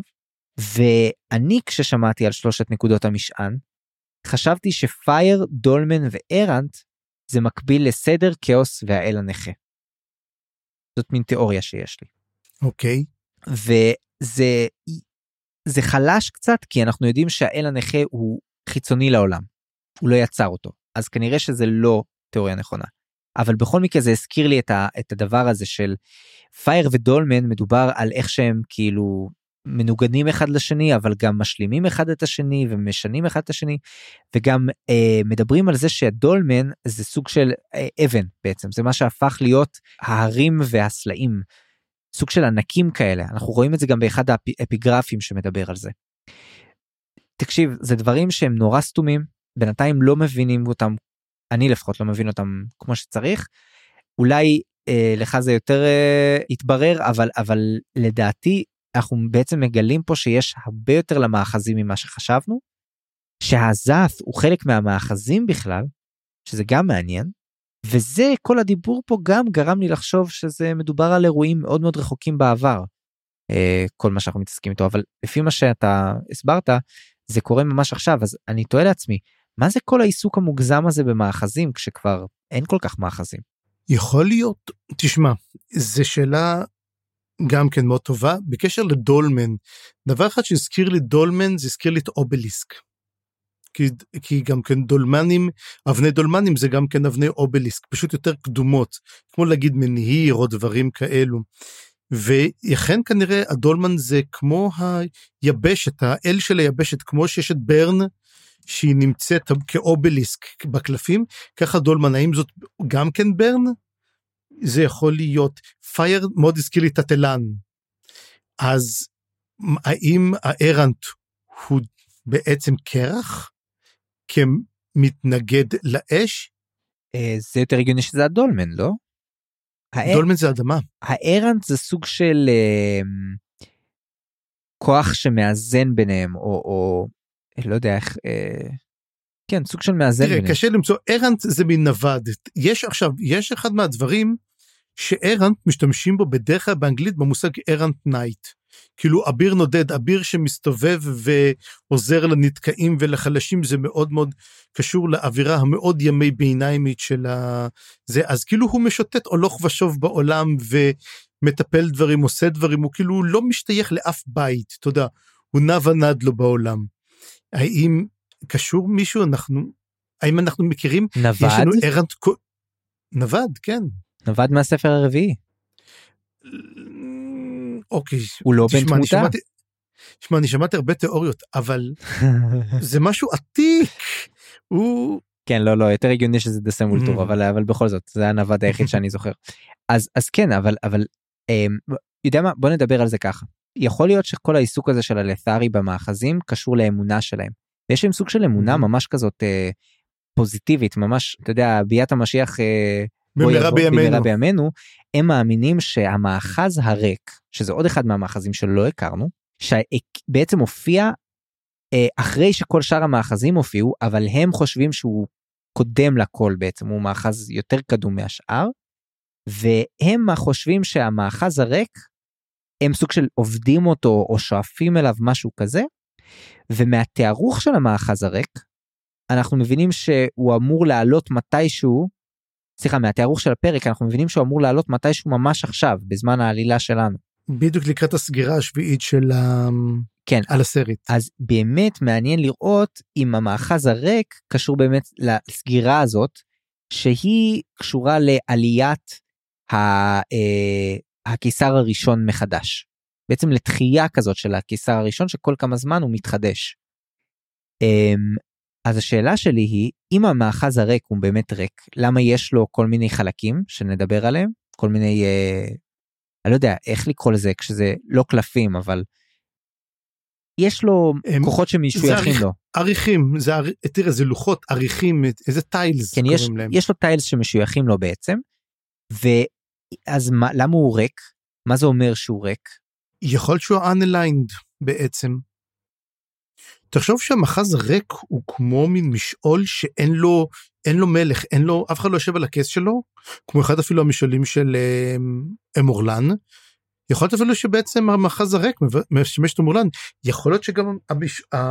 בעצם הריק זה בעצם המשעול הקיסרי אנחנו גם יודעים שהוא ריק לחלוטין ועדיין יש בו דברים כאילו יש לנו הרבה הרבה אופציות. אז בוא נדבר רק על ה... באמת הסוף של הפרק הראשון שהוא עם העבדים האלה עם פדרוויץ' uh, שהיא מתנבאת ואז פתאום uh, הם מותקפים.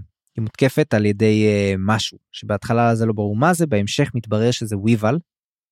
ואתה רשמת שזה קשור ל-D&D אז אולי תסביר למה אתה מתכוון אני אני יכול לנחש שזה קשור לוויברן. ברור. אוקיי. כי הרי צריך, לזכור תמיד שאריקסון מבסס את הדברים שלו על פי עולם ה-D&D. אז הוא לוקח מפלצת um, די מטופשת שקוראים לו וויברן, שזה כמו דרקון בלאי עם חוד של, יש לו מין, מין דורבן כזה שרעיל, והוא מין חצי דרקון, חצי משהו שאתה נותן לחבורה שלך כדי שיוכלו לקבל נקודות ניסיון. Um, ולא כל כך ידעו איפה לעשות את זה בממלכות הנשכחות הצליחו למצוא לזה משהו מאוד נחמד פה הופכים אותו לממש חיה מיתית. רק שגם היא מתוארת פה כדרקונית ואם אנחנו חושבים על דרקונים בעולם הזה אני ישר חשבתי על אה, אתה יודע האליינט והסולטייקן עם הדרקונים. כן אבל פה מדובר על משהו אחר זה מין ברגע שמתנבט כמו מגיעה רוח שתופס אותה בכתפיים ומרימה אותה פיזית זאת אומרת ואז אחר כך שהיא אתה יודע הם מתעלפים הרי והם מרפאים אותם אז מגיע חדן מושג עצמו מגיע לבדוק מה קורה תבין, זה מטריח אותו עד כדי כך, ולא רק זה, הוא גם שואל האם הוויבל, האם יש עליו השפעות של הוויבל. זאת אומרת, זה משהו הרבה יותר רוחני, או אומרים, אומרים שזה צאצא של האליינט, זה צאצא דרקוני כלשהו, ומשהו מעניין פה, כי הדרקונים אנחנו רק ראינו את ראינו את סילנה וראינו שיש אנשים שיכולים לפחות לדרקונים ואת הדרקונים הצלובים דרקונים זה משהו שנראה לי הרבה יותר מורכב, מין, יש להם אספקטים רוחניים ואספקטים פיזיולוגיים שלא נתקלנו בהם, וזאת אומרת, אנחנו אפילו לא שמענו כלום על דרקונים עדיין. אתה צודק, אני פשוט חושב לעצמי, האם מישהו שלח אותו? האם הוא בא לבד? אם מישהו שלח אותו, מי שלח אותו? אה, מי האויבים בעצם של הלת'ארי או... אולי זה עורב, אולי זה עורב הלבן. כן, זה כנראה קשור אליו, אבל איך וכמה ולמה, כאילו זה לא ציפור שתקפה, זה וויברן. אז uh, מעניין, מעניין לראות איך זה, מת... זה, זה בכל זאת זה נקודה מאוד מעניינת, וכמו שאמרת, כנראה שזה יכול להשפיע על uh, אודינס בהמשך. כאילו יש פה אופציה שזה אולי איכשהו אה, יטמא אותו, ישחית אותו, משהו כזה, שהדם שלו מורעל. אתה יודע, לפי מה שהולך עם אריקסון, יש סיכוי שהוא הקיסר, קיסר הכאב.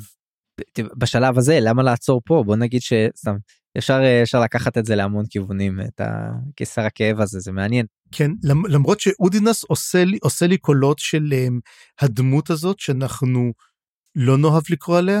אתה יודע, תמיד יש, יש את הטרל סנגר של ארבע, יש את, ה, את גרנטל של, פר, של ספר שלוש, אתה יודע שאתה מחכה לפי-אוף איתו, ונראה לי שלפעמים מגיע ולפעמים לא מגיע. שמע, רוב הדמויות בפרק 2 הם כאלה, אז, אז תשמור את זה, יש עוד, יש עוד אופציה שזה, למרות שהן דמויות מעניינות, מגניבות, אבל... אני חייב להגיד שבינתיים אנחנו לא מכירים כל כך את האחים לבית uh, סנגר, אבל אנחנו צריכים לעבור לפרק השני ואנחנו עוברים מה שנקרא לאחים לבית בדיקט.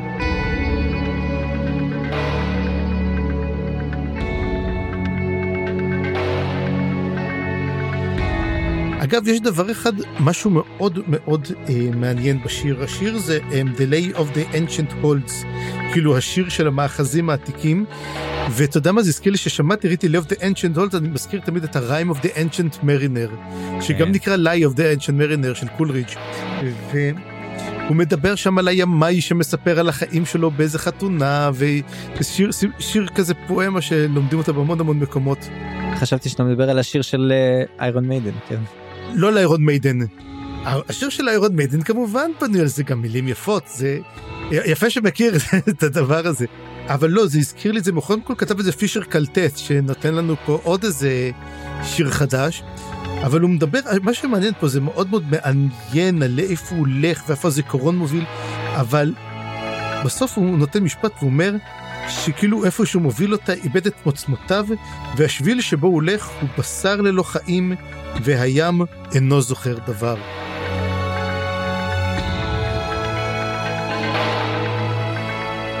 אבל אם אתה זוכר, מייל מדבר איתו בפרק הפרולוג ואומר לו, הים זוכר הכל. וכמו שאמרנו, גם ררקו הרי זוכר את הדברים, אפילו המדבר זכר את היותו ים. ופה זה מאוד מעניין שהים אינו זוכר דבר. אני חושב שיש פה רמז למייל, אבל אני לא יודע איך ולמה. אבל יש פה רמז למייל, שאנחנו נצטרך לשים אליו לב. אני אגיד רק שאני חשבתי על האפיגרף הזה שהוא קשור ליצירת המאחזים בכלל. אה אוקיי, יכול להיות. שקשור לדולמן ולפייר mm-hmm. וכל הדברים האלה, אבל לך, לא ברור, לא ברור. ובכלל מי זה פישר? נחזור לשאלה עתיקת היומין. האם פישר הוא פישר או פישר קלטס? אני חושב שזה לא אותו אחד.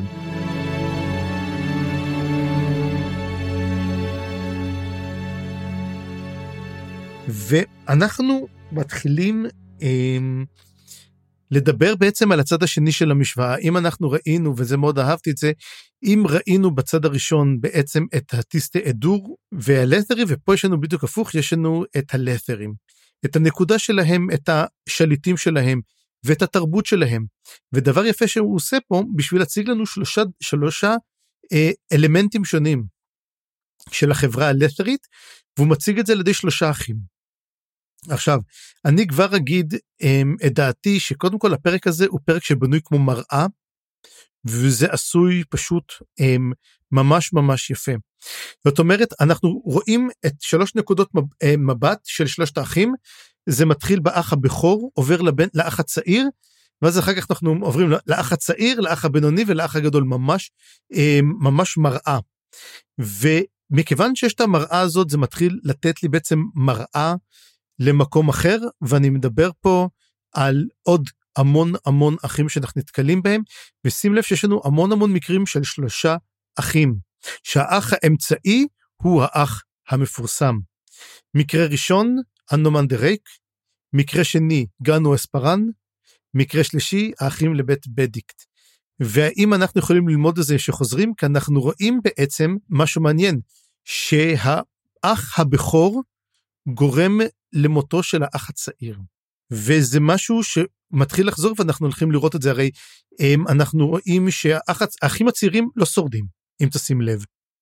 פליסין מתה, הם, סילצ'ס מת, מה זה אומר על, ב, על בריס? אני לא יודע מה זה אומר, אבל גם זה משהו שקשור לאח האמצע, זה גם כן קשור בגלל אה, משהו שעשה האח האמצעי. אנומנדר רייק לא היה במקום וכתוצאה מכך. האמת זה תוך חסרון של מישהו שהוא לא היה שם הרי אנומנדר רייק לא היה בפלישה ולכן סילצ'ס מת. אה, גנוס פארן ערק בעצם לא היה ולכן פליסין נשלחה לאיפושהי ונגרם מותה. ותהול מה יהיה איתו? אנחנו צריכים לראות. רק אגיד שזה מאוד מעניין מה שאתה אומר. אני בכלל לא חשבתי על פארן כמובן אבל אה, זה מעניין שאתה מזכיר גם אותו. אבל אני אגיד על, על האחים של רייק. זה שאנחנו יודעים שאנדריסט יש לו הרבה אבל.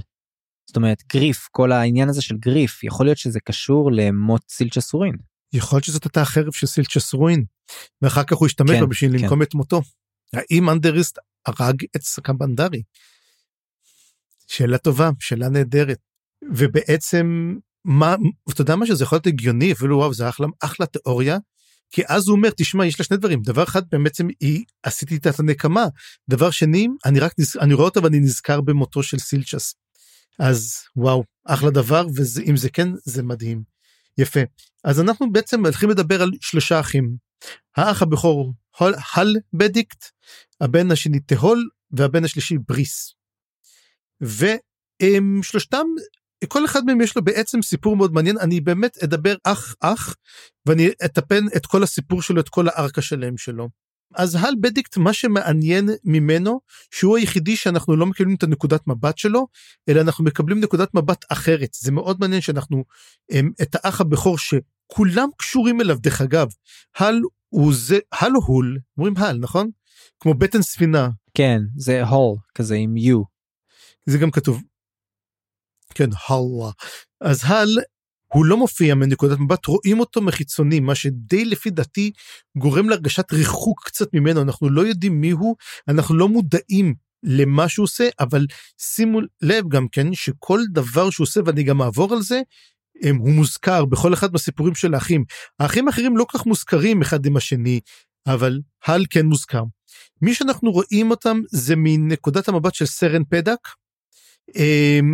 אמ, וזה קצת מצחיק כי הם, זה כמו שהזכיר לי את הסרט וולד גרנטל מה? איזה סרט חשבת? לא חשב הזכיר לי את גרנטל כאילו את כל הסצנות של גרנטל. 아, כן כן אבל לא השם של הסרט פדק פדק מזכיר לי את uh, um, הסרט וולד וורד זד עם uh, ברד פיט שהייתה ישראלית שמה אז רצו לתת את השם אז קראו לה סגן אז קראו לה לוטננט סגן אז אז זה סגן סגן אז סרן סרן אז סרן היא לא קפטן למרות שאולי כן. אמ, סרן היא היא בעצם יש לה תפקיד מאוד מעניין קוראים לה Acquitor שהיא בעצם מגשרת ומתברר שהייתה מלחמה לפני עשר שנים עם בין הלת'רי ל בעשר שנים או משהו כזה היא, היא עצמה עשר שנים בתפקיד או משהו כזה מנו איזה שבעה שמונה. לא לא היא אמורה להיות עשר, עשר שנים בתפקיד היא עשתה כבר שש נותר לה ארבע או ארבע ונותר לה שש משהו כזה. אוקיי אז אנחנו יודעים שכנראה לפני כמה שנים הייתה מלחמה מנו כמה איזה משהו כמו עשרה Acquitors ממש כלום כמעט שהם בעצם אף אחד לא מתקרב אחד לשני. הם, הם, אין בעצם יש מין ריחוק והפרדה מוחלטת בין הלת'רי לבין הטיסטי אדור. אותו מעשה שהם, שטרל סנגר ראה היה בעצם הם, הפרה של ההסכם הזה שהם הלכו ו... וגנבו בעצם את המאכל שלהם שזה את כלבי הים. ולא רק שזה דרך אגב גם טרל סנגר הרג אחד מהם. מה שעוד יכול להוביל לבעיה לא פשוטה. וסרן פדק היא מחכה ל... היא מתלווה לסוחר שקוראים לו אה, בורוק החיוור שיש לו הוא בעצם מנהל עסקים עם אותם אה, טיסטי עדור ולכן היא, היא מתלווה אליו. היא עובדת אצלו גם כן. היא עובדת לא היא עובדת עשר שנים אצל אצל בורוק הוא בעצם רכש אותה לעשר שנים והיא כבר שש שנים איתו, היא אומרת שזה אחד האנשים הכי מגעילים בעולם, אבל אין מה לעשות. ואותו בורוק, אה, כמה שהוא שונא לעשות את הדברים האלו, הבין שזאת הדרך, ומה שכן מעניין, יש לו עבדים, והעבדים שלו הם משבט נרק. ושבט נרק פה זה שבט שהיה פעם כנראה שבט גדול, והוא הם, הפך להיות פשוט עבד של האומה הלת'רית. מה שמעניין פה זה קצת צריך להבין על המעמדות ומה הלת'רים עושים. הלת'רים אוהבים לשחק בכסף, אנחנו מבינים את זה שיש להם גם משהו דמוי בורסה והם מאוד מעודדים מן חברה היפר קפיטליסטית ברמות קשות מאוד, והוא מראה את כל השחיתות שבה. מעבר לכך, בן אדם שמגיע כנראה למעמד שיש לו חוב שהוא לא מסוגל לשלם אותו, הוא יורד לדרגת המשועבד, indebted, והוא בעצם הופך להיות עבד. זה מעמד של עבדים שהם חייבים להחזיר את החוב. עכשיו השאלה עצמה, האם ברגע שאתה מגיע למעמד הזה, אתה יכול לעלות בחזרה, או שאתה לעד נמצא indebted ואתה לא יכול לצאת מהמעמד הזה, זאת אומרת, אתה משחק את המשחק, הפסדת בו, אתה לא יכול לחזור בחזרה למשחק. מה שמעניין כי יעלה כמה שאלות בקשר למעמד של תהול, במיוחד לעומת מה שהוא עשה. עכשיו, מה שעשו בעצם הלת'רים, הם אוהבים להשתלט ככה על שבטים, וגם מסופר שהם באים אליהם, הם מלמדים אותם את המשחק, כמובן לא בצורה טובה, הנרק נכנסו אליו בהתלהבות, הפסידו כל מה שהיה להם, כמובן שגם הייתה להם נטייה קשה מאוד לאלכוהוליזם, שהם ניצלו אותה, ואז הפכו את כולם למשועבדים, ולכן פשוט יש להם עבדים בזול, משל די מזכיר לי את האינדיאנים, ו... בעצם מה שארצות הברית עשתה להם. או בכלל הכובשים של uh, ספרד ואלה הכובשים של uh, דרום אמריקה גם. Mm-hmm. כן אבל למרות שמה שהיה עם האינדיאנים הם ממש רכשו מהם זאת אומרת הם כן השתמשו במושג של כסף הם לא באו וכבשו אותם קונקזידורים באו כבשו ורצחו וזה שלנו כאילו פייס את.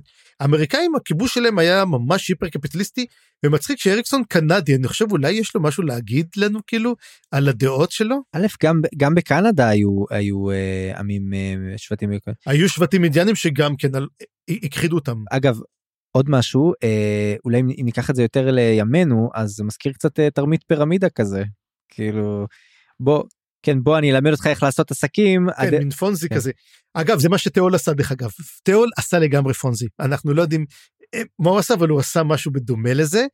אה, נראה גם אבל זה די ברור שהוא עשה משהו דומה לכך כן אה עוד נקודה רק פיצית לפ, לגבי אה, אני קראתי לסרן פדק אה, קראתי לה מסדירה או מזכה משהו כזה דווקא על הקטע הזה של הכסף אה כאילו כי כי זה זה אלמנט כזה שלהם שרק מי שמתלווה אליה יכול לעשות עסקים אה, עם הטיסט דור או משהו כזה. אז אתה יודע איך הייתי קורא הייתי קורא לה מסלקה. מסלקה.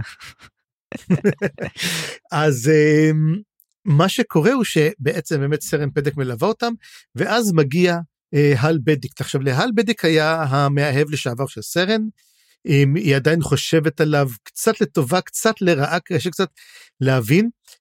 הל עצמו בדיקט היה פעם בשירותו של המלך, והתפקיד שלו היה ליצור קשר עם השבטים, ובעצם לגשר, הם ש... האימפריה יצאה והתרחבה, הם שלחו בעצם כמו את, ה, את אותו ועוד אנשים כאלו, שיצרו קשר עם השבטים, יאמצו אותם, ילמדו את הדרכים שלהם, ייתנו דוח מפורט. ובדרכים האלו הל נקשר מאוד לשבטים, קראתי איתם בריתות דמים, ו... כל מה שהוא ראה שהם עושים לשבטים גרם לו להתפכח, והוא פרש מהשלטון הצבאי, אבל הוא ממשיך עדיין ללוות אותם. זאת אומרת, הוא נמצא שם, ולא בדיוק ידוע מה התפקיד שלו שם, האם הוא מורה דרך, האם הוא בעצם כמו Acquitor, אבל עבור, עבור הטיסטי אדור, האם הוא מסדר דברים ביניהם, אה, מין איש קשר שלא כל כך ידוע, הוא מין כמו wild card, שלא ידוע בדיוק מה הוא יעשה, ואנחנו רואים שגם כן הממלכה לקראת השיחות, נורא נורא חוששת ממנו למה הוא הולך להיות שם. וכשהוא מדבר עם סרן, הוא אומר לה, תשמעי, מה שאני מתכוון לעשות, כי הולכת להיות פגישה עכשיו בין כל ה... הצו... בעצם בין הממלכה לבין הטיסטי הדור, לא ידעו עדיין מי הנציגים, אבל קצת ידוע שמשפחת המלוכה כן הולכת להיות נוכחת שמה. האם חנן מושג יהיה שם? ככל הנראה כן, אבל הבנים לבני סינגר כנראה לא יהיו כי הם יוצאים למשימה. ואז הוא אומר לה, מה שאני הולך לעשות, אני הולך להרוס את ההסכם הזה, ואני הולך uh, לגרום לשבירה ולמלחמה בין ההידור לבין הלת'רים. וזה משהו שדי סומכים עליו, זאת אומרת, זה, זאת לא הפתעה גדולה שהל עושה, הל מאוד מדוכא מזה, ואנחנו גם נראה גם כן ששואלים אותו כאילו, מה הולך עם זה. אז בעצם אנחנו רואים פה את הנקודה, דרך אגב, זה מאוד מעניין להתחיל את הנושא הזה להראות הלת'רים ברעות שלהם. קודם כל קפיטליסטים נורא דבר אחר גם כן, מנצ... יודעים לשחק את השיטה הזאת, זה, אתה יודע, אתה יכול להגיד למשל, כל שיטה יש לך מישהו שיודע לנצל את השיטה או ללכת נגד השיטה, אבל פה זה, הוא מראה בעצם את הבעיה של חברה ממש קפיטליסטית אה, לחלוטין. כן, זה לא רק זה, זה גם שהם, מה שיש להם עבדים וכל הדברים האלה, מוציא אותם מאוד לא טוב. וגם אנחנו נראה בהמשך. לא, גם לטיסטי, גם לטיסטי דור יש עבדים, גם אנחנו חושבים שעבדים זה לא משהו שמסתכלים עליו, אתה יודע, בצורה רעה, זה, זה קורה. חוץ מהמלזנים. גם למלזן, לכולם יש, ואז בעצם... לא, לא, דיברנו על זה, למלזנים יש, הם, הם מאפשרים לעמים שיש להם עבדים שישמרו את העבדים שלהם, אבל אצלם אין, אין עבדות כל כך. כן. בשבע ערים לגמרי היו עבדים. מדברים על זה. כן, כן, מדברים על זה, אבל שזה לא משהו מלזני. זה משהו שמלזן כאילו מאפשרים, אבל זה לא משהו שהם... אה, מעודדים או יוצרים. כן, אז uh, עוד משהו על, עליו לפני שנעבר לבן האחר ואולי הקצת יותר מעניין. כן, אני רק רוצה להגיד שהל הוא, הוא הפך לסוג של uh, אגדה חיה כזאת. איך שכולם מדברים עליו לאורך כל הפרק הזה, זה ממש בסוג, בסוג של כזה יראה או, או בסוג של כזה... פחד יותר מאשר. פחד, כי הוא מאוד uh, משמעותי כנראה. וזה דווקא הזכיר לי אה, מכל דבר את הדמות משיר של אש ושל קרח של האייריון או איירון איך קוראים לו? בית גרייג'וי הבוגר שיצא ליורון כן כן כן יורון אה, גרייג'וי כמו כמו שעשו אותו כמו שעשו אותו בספרים לא כמו שעשו אותו בסדרה. כן כמו שעשו אותו בספרים שהוא כזה יצא לנדוד ואסף לעצמו דברים אה, מגניבים והפך להיות דמות כזאת אה, אגדית אז אז זה ממש הזכיר לי את, את האח הזה. כן שיצא ל, לחורבות ולריה וחזר עם קרן דרקונים תשמע. ורגע כך לקחו את הדמות מבורגן ועשו אותה יורון טוב. אז נעבור לאח השני האח האמצעי תהול בדיקט. אמ, תהול בדיקט הוא קורבן אה, ולא קורבן. הוא בהתחלה אתה חושב עליו כעל קורבן ולאט לאט מתברר כמה הוא רחוק מאוד מהקורבן הזה. תיאול בדיקט אין, אין, אין לו בגדים. זאת אומרת יש לו בגדים אבל במצב מאוד מאוד גרוע. אמ, יש לו משרת אבל למשרת קוראים באג ותיאול בדיקט גר על גג. אין לו בית אפילו הוא גר על גג. אמ, הוא והמשרת שלו וכל מה שיש להם זה מיטה אמ, ושרפרף. למה כל השאר הם צריכים למכור אותו, כל פעם הם מוכרים יותר ויותר, ועד שלא נשאר להם כמעט כלום, עד שהם אפילו מתחילים לדבר אחד עם השני, מה, מה הם הולכים לאכול. וזה קצת מצחיק, זה כמו מין הזכיר לי נורא את אה, ג'יבס, אתה מכיר את אה, כל הסיפורים של המשרת ג'יבס? מאיפה? אה, יש כזה סדרה, אני לא זוכר כרגע, יש, היה את זה פעם עם יו לאורי וסטיבן פריי, שהם היו כזה מין... אה כן כן, a bit of fry and לורי? זה? או, הם, או... זה, זה אותם חבר'ה, אותם, אותם חבר'ה, רק הם, הייתה להם סדרת טלוויזיה שהוא בעצם כמו מין איזה, יהיו לא כזה מין איזה ומפסטר, ומפסטר לא זוכר כזה, יהרגו אותי, ואז הוא, הוא כזה מזה, ויש לו את המשרת ג'יבס שהוא כזה מין משרת שמדבר כזה, אתה יודע, מאוד, מאוד שנון כזה, צוחק על כולם, והוא, עד כדי כך שזה היה, שהיה אפילו אחד האתרים הראשונים באינטרנט, אסק ג'יבס, כן. זה משם גם כן. אה וואלה. מאיפה אתה מכיר את אסק ג'יבס? אתה לא כזה מבוגר שתכיר את אסק ג'יבס. תראה, יש הרבה דברים לא חשובים שאני יודע. לגמרי. בלי קשר לכמה הם... ואל, ואל. תביסט, אתה זוכר? כן. וואו. זה, זה הדברים. אז, זו, אז פה באמת, השאלה שאני ראיתי את המשרת זה, איך הוא בדיוק משלם למשרת? או שהמשרת הוא אינדטד, ואז הוא חייב להישאר איתו. זהו, זאת האופציה שחשבתי, הוא אינדטד וזה. השאלה זה איך תהול עדיין לא אינדטד, כאילו הוא צריך לשחק פה ש, אה, קו עדין בין, אה, בין לעשות את עצמו חסר כל לבין להיות אשכרה אינדטד. כנראה הוא לא הכריז על פשיטת רגל, זה מה שאני אומר. אז... ולכן אני חושב שהגג שהוא חי עליו, זה בעצם הגג של הבית של עצמו. אז למה הוא ישן על גג? בגלל החום? הוא אומר אם אני לא טועה שזה בגלל לא, החום. לא, כי... לא, נראה לי שזה, שזה סוג של אה, כאילו הוא ממשכן את הבית או משהו כזה. כאילו הוא מזכיר אותו או משהו לא יודע ואז הוא ישן על הגג לא יודע משהו אז כזה. כן אז אחד הדברים המעניינים הוא שאז יש לו את המשרת אז הוא אומר לו טוב אה, מה אנחנו אז הוא אומר לו הוא מתקן לו את החולצה מחומרים שאין לו אבל אין לו מספיק אז יש לו אה, יד אחת יותר ארוכה מהשנייה והוא צריך ללכת כזה עקום ואין לו מכנסיים אז הוא לוקח את הסדין של המיטה והוא הולך מקפל אותו שלוש פעמים והולך אותו כמו שמלה. ואז אבל דבר אחד מאוד מעניין הגג שלו משקיף על מה שנקרא המשכן הנצחי The Eternal Domicile שזה הארמון החדש שבונים אותו כבר עשרות שנים, משהו כמו לה סגרדה פמיליה כזה, שהם מין ממשיכים לבנות עוד ועוד, זה מין איזה חמישה אגפים, מתוך זה יוצא מין כיפה ענקית, שזה הולך להיות המקום המשכן החדש, שכנראה הולכים לחנוך אותו בעקבות הסקירה השביעית הלת'רית, וגר בו כמובן אה, דיסקנר אסגרה, המלך, וכל פעם שים לב שהוא משקיף על זה, ופה שאלתי את עצמי, האם תהול מתכנן משהו? האם הוא צופה על המקום? האם הוא מתכנן אה, למלוך בלת'רים בסופו של דבר? תראה בוא בוא נדבר על מה קורה בסוף כן. הפרק ואז משם נוכל לקפוץ כבר להשערות. עכשיו צריכים גם לזכור דבר אחד, אנחנו עדיין לא יודעים האם המלך זאת משפחה מלכותית, שזה, או שמדובר במי שיש לו הכי הרבה כסף, האם אתה מגיע לכסף מסוים ואז אומר מצטער, אה, אתה יודע, זה בזוס מול אילן מאסק, ואז בזוס אומר אני הפעם הראש המלך, ואז לא, עכשיו אילן מאסק המלך, אז האם הם רבים ככה בעצם למי שיותר, אמ, או שזה בעצם דבר. ואז באג אומר לו למעשה, תשמע, הם הגיעו לפה שלוש נשים שהם רצו אותך. הוא מפחד אומר לא לא לא אני לא רוצה אף נשים תודה רבה זה אגב הבנטר ביניהם הוא נהדר בין באג לבין אמ, תהול וזה אולי החלקים הכי נחמד וזה הזכיר לי את הזוגות שאני תמיד אוהב תמיד אתה יודע שיש לך את הזוגות תמיד הוא תמיד מוצא לך זוגות לדבר איתם. והם ממש מוצלחים זאת אומרת בינתיים אני מאוד אשמח לקרוא יותר על תהול ועל אמ, על באג. בכלל כל הקטע של תיאול אה, כאילו לקוח מספר אחר קצת זה קצת הזכיר לי כמו אה, אתה יודע the big short או משהו כן. כזה עלילה כזאת שקשורה יותר פיננסים. לפיננסים ותרמיות ואושנס 12 או משהו כזה. כן זה מתחיל באמת להיות איזה מין הייסט מובי כזה.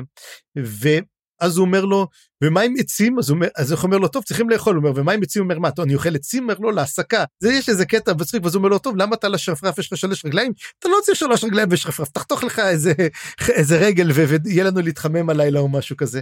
והוא הולך לפגוש את האנשים האלו הוא מגיע לאיזשהו בר ואנשים אלו זה שרה זה אה, שאנד הג'ון וריסאר. מדובר שהן שלוש נשים הם חזקות גדולות כאלו הם ובנות תערובת של עמים משועבדים שזה נרק אה, פראד וטרת'נל מתברר שהלת'רי היו מאוד מאוד מאוד עסוקים.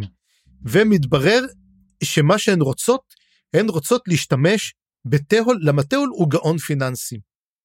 מתברר שתהול שיחק פעם במשחק אותו משחק לת'רי אני מין מדמה את זה לבורסה כזאת ככל הנראה או למין עסק של מסחר והוא אומר תשמעי אני יודע אבל אני הפסדתי את הכל לא נשאר לי כלום. ואז אומרות לו אתה לא הפסדת. יש לך עדיין המון כסף אתה פשוט לא מסביר את זה. אבל מה שאנחנו רוצות לעשות אנחנו רוצים שתעשה כזה דבר אנחנו נותנות לך כסף ואתה הולך בעצם להכפיל אותו לשלוש אותו כי אנחנו רוצות לקנות אי. איים. איזה איים אנחנו לא יודעים למה כדי לשכן את העמים שלהם שהם בנות תערובת הרי אבל הם רוצות לשכן את העמים רחוק מהלת'רים רחוק מהשעבוד בעצם לקנות אי. ואם אתה קונה אי אתה יכול לקבוע את החוקים שם וכנראה לת'ר מקבלים את זה ולא יוכלו לגעת באותם שבטים. והם מגלים שבעצם תהול נכנס למשחק פעם קודמת עם משהו זה כמו להגיד שהיה לו 30 דולר בכיס והוא עשה 3 מיליון. פה הם אומרים אנחנו נותנים לך 30 אלף.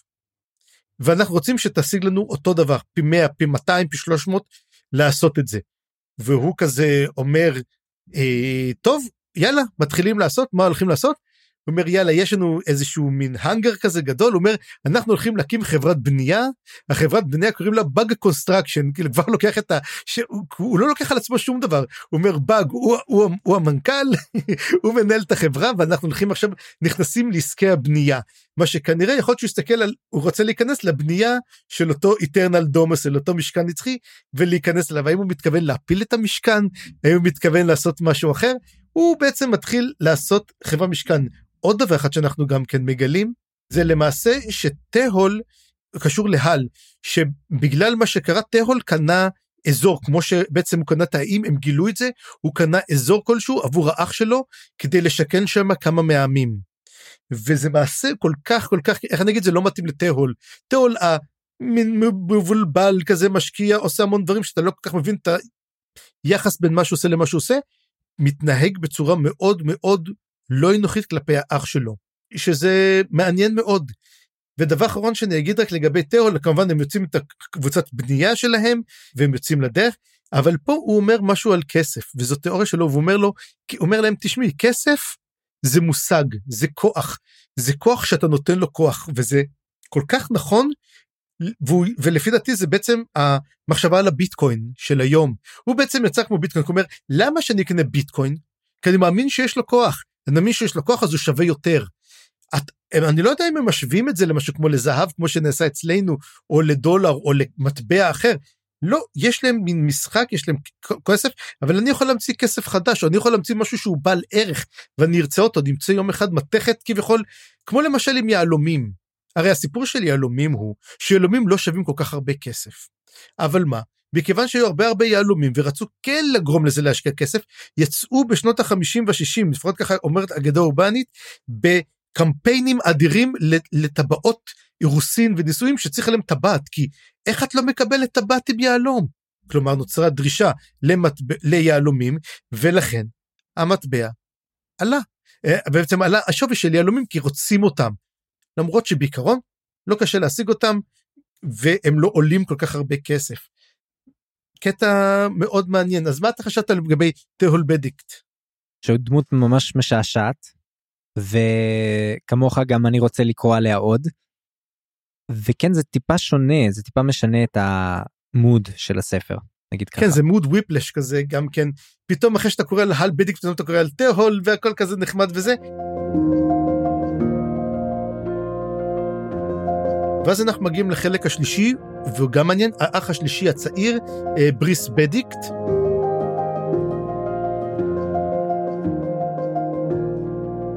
ובריס בדיקט, דבר ראשון שאנחנו שומעים עליו, זה שלמעשה מדברים על אח שלו.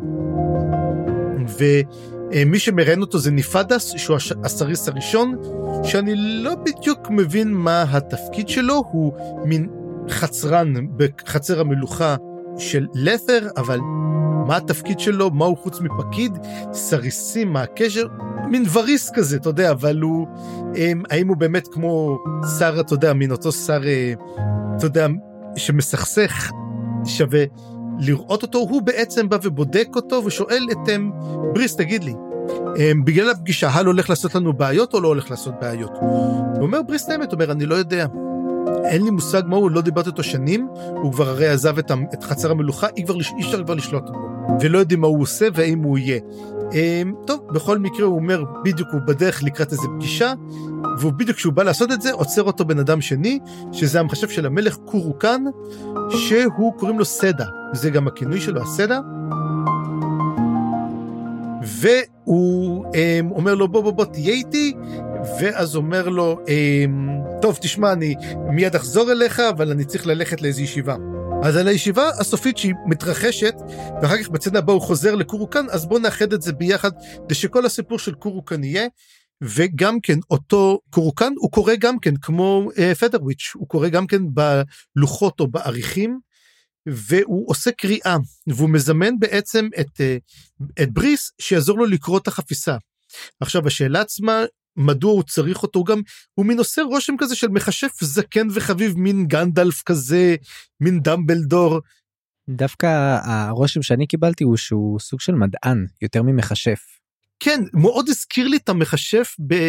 שהיה בספרים של טד וויליאמס בממורי תון שממורי שדו תון שזה מזכיר לי מאוד את ה...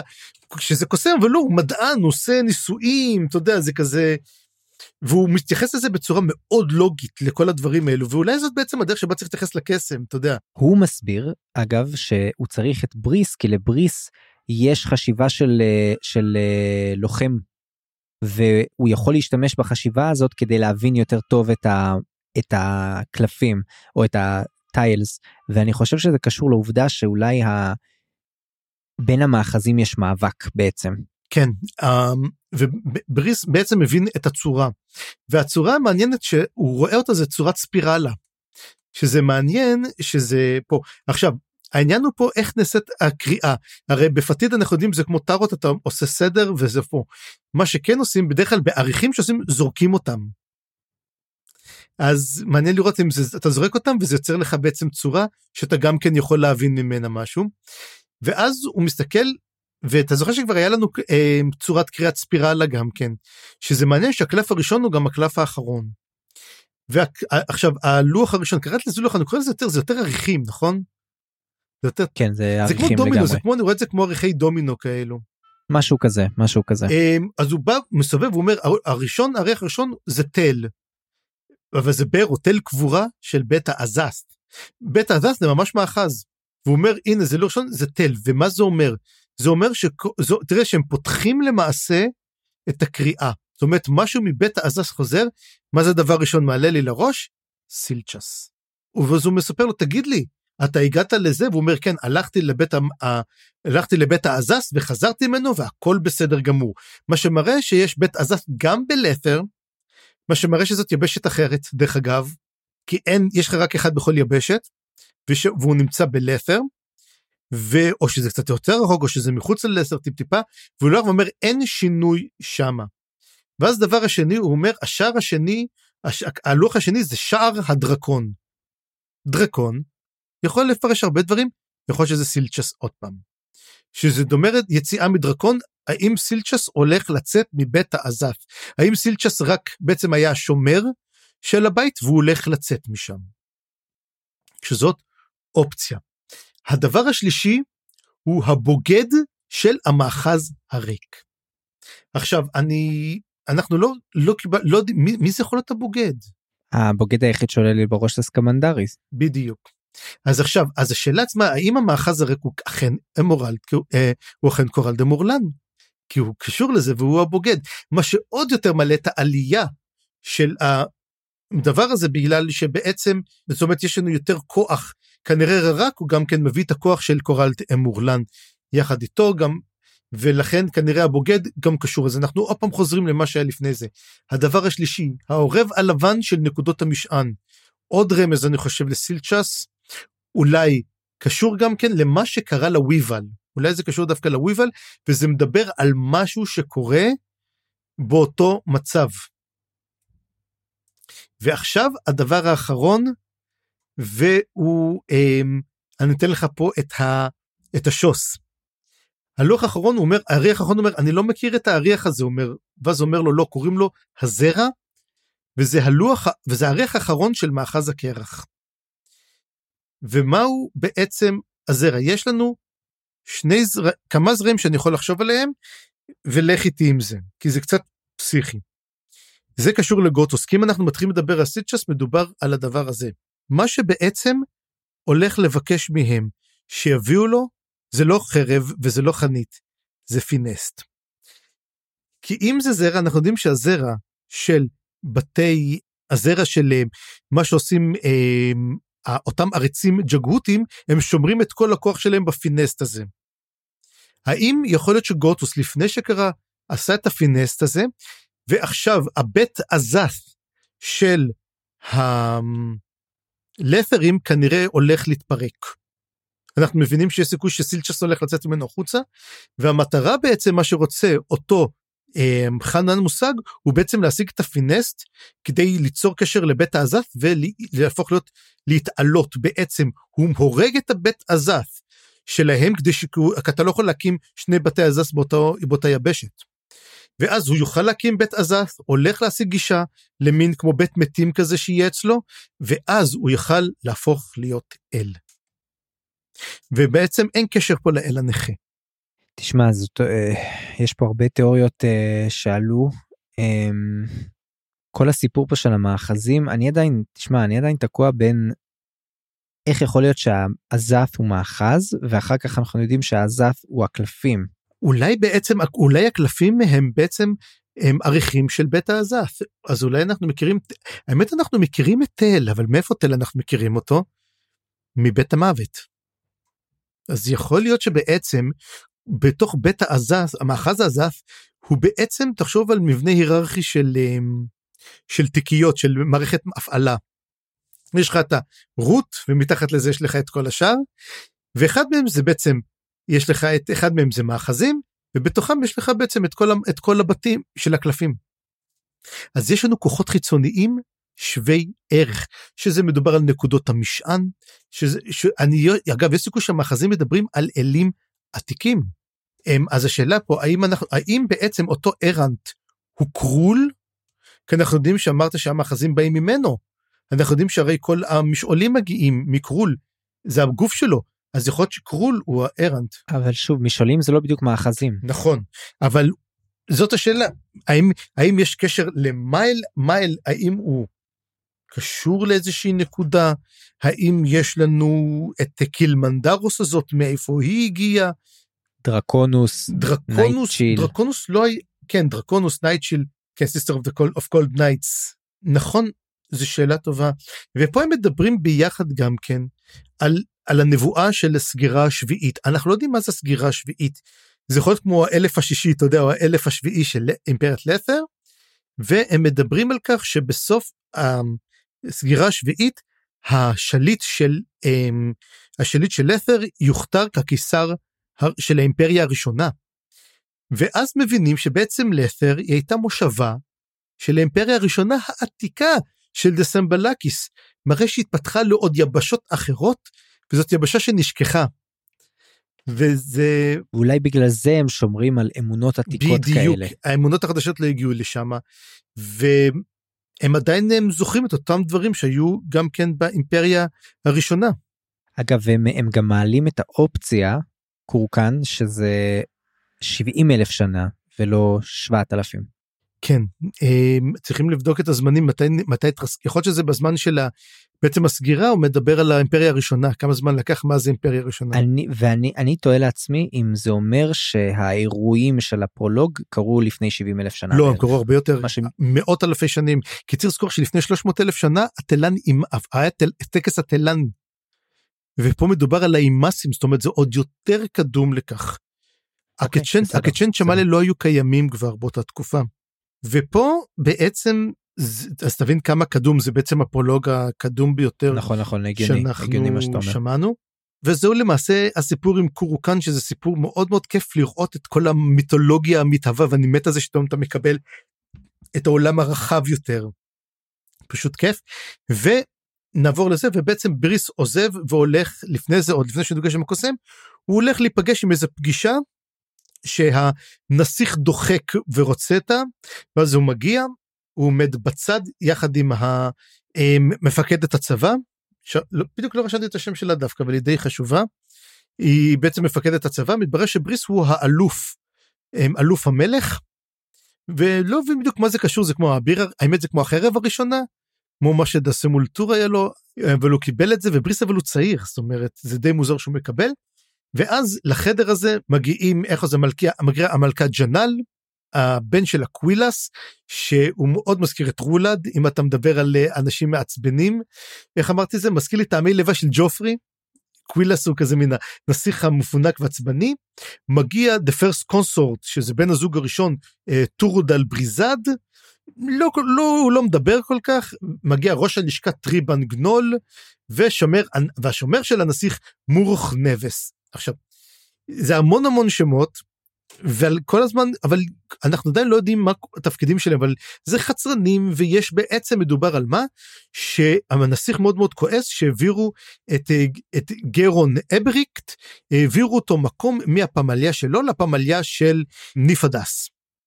והוא מאוד כועס על זה והוא דורש שיחזירו אותו ועד, והוא כל כך מתעצבן מזה שהוא בא לתקוף את, ה, את המפקד הצבא ומורוך נבט כאילו מתקדם עם יד על החרב אבל אז בריס מתקדם הולך צעד פשוט עם החרב שלופה ולא ראו אותו עד אז ואז בעצם הם עוצרים אוקיי הגזמנו והוא אומר טוב זה לא זה לא ילך בק... זה לא איך זה אומר זה לא יעבור בשתיקה והם עוזבים את החדר על מריבה די על דבר די שטותי.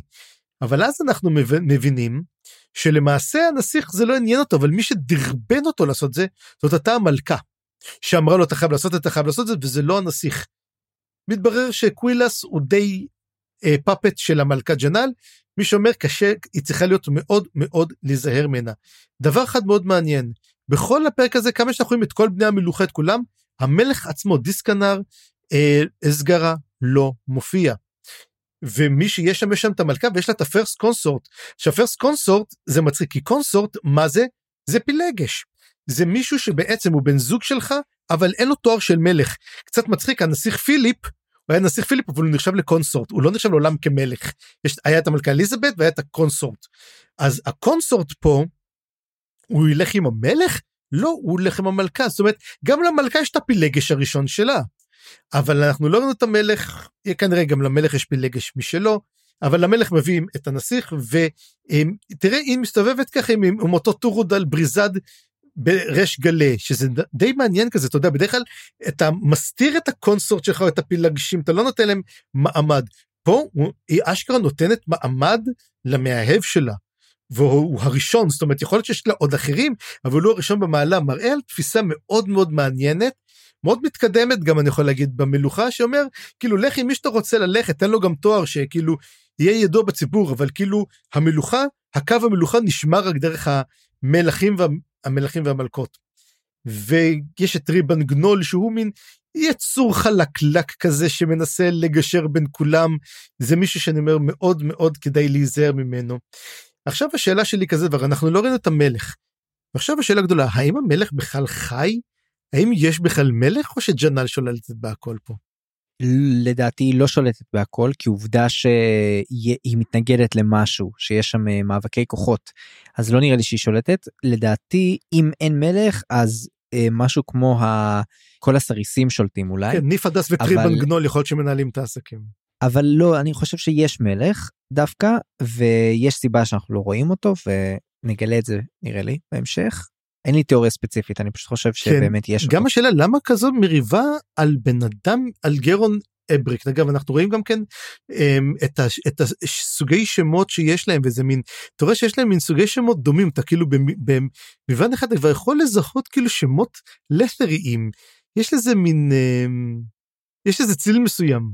כן הזכיר לי קצת שמות פרסיים אולי או או משהו כזה בבלי לא יודע mm. זה מה שזה מזכיר לי ואז אימפריה פרסית כזה אולי בסגנון הזה. מגניב.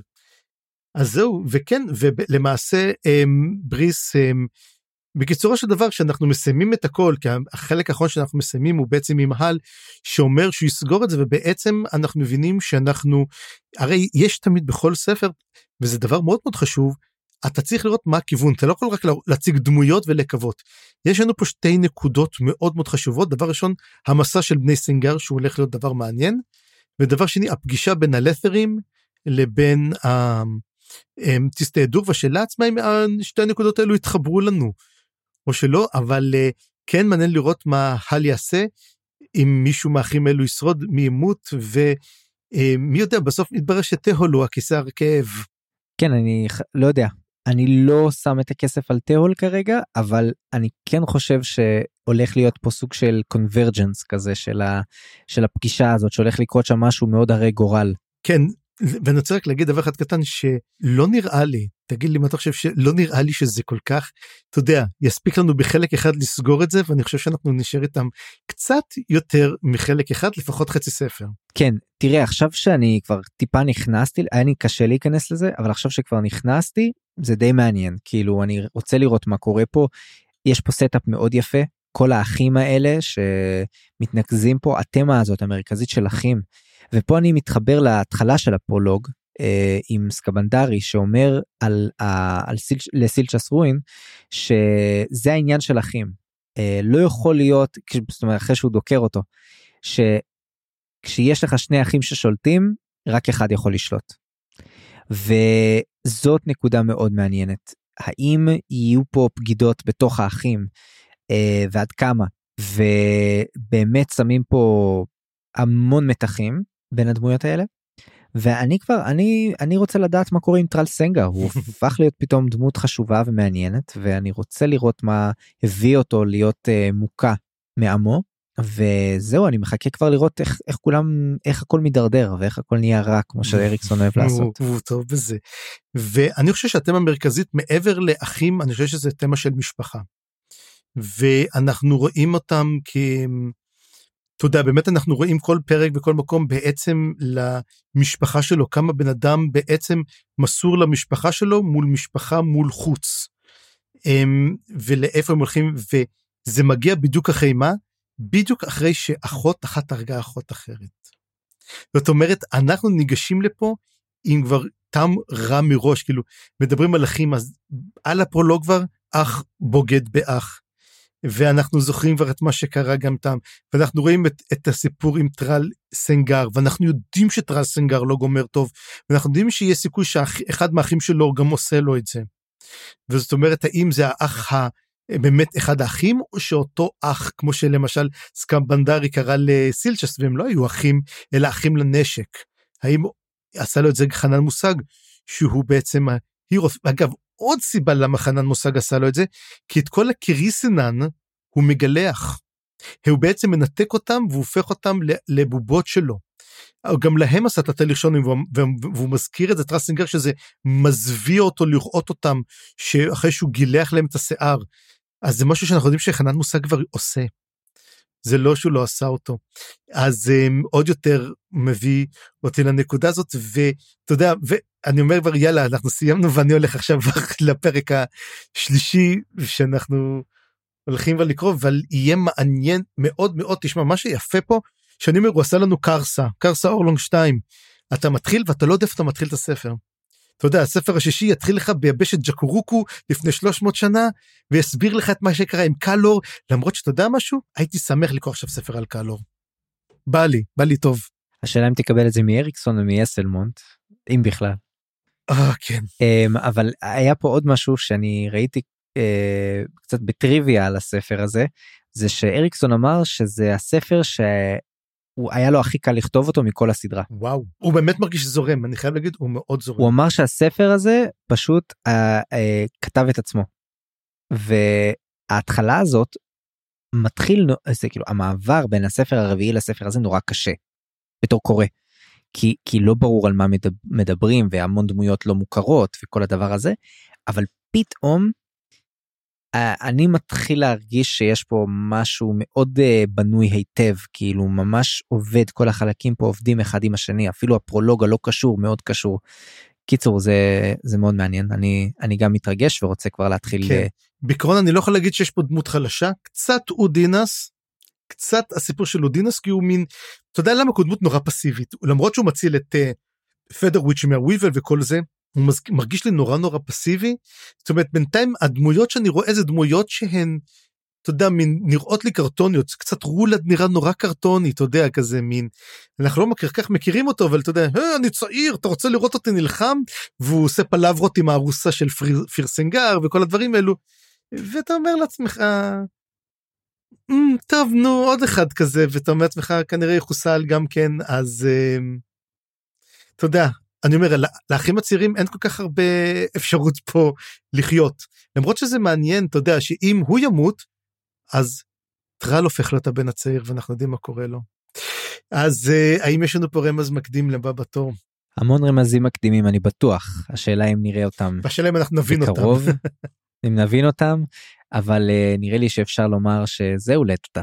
בפעם הבאה נקרא את הפרקים 3 עד 5 ונסיים את דם קפוא, החלק הראשון בספר גאות חצות, הספר החמישי בסדרה.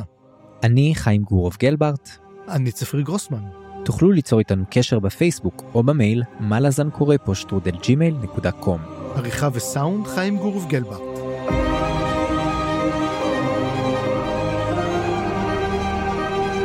הצטרפו אלינו לדיונים בקבוצת הפייסבוק מה לזן קבוצת קריאה תודה שהאזנתם, וניפגש בפרק הבא.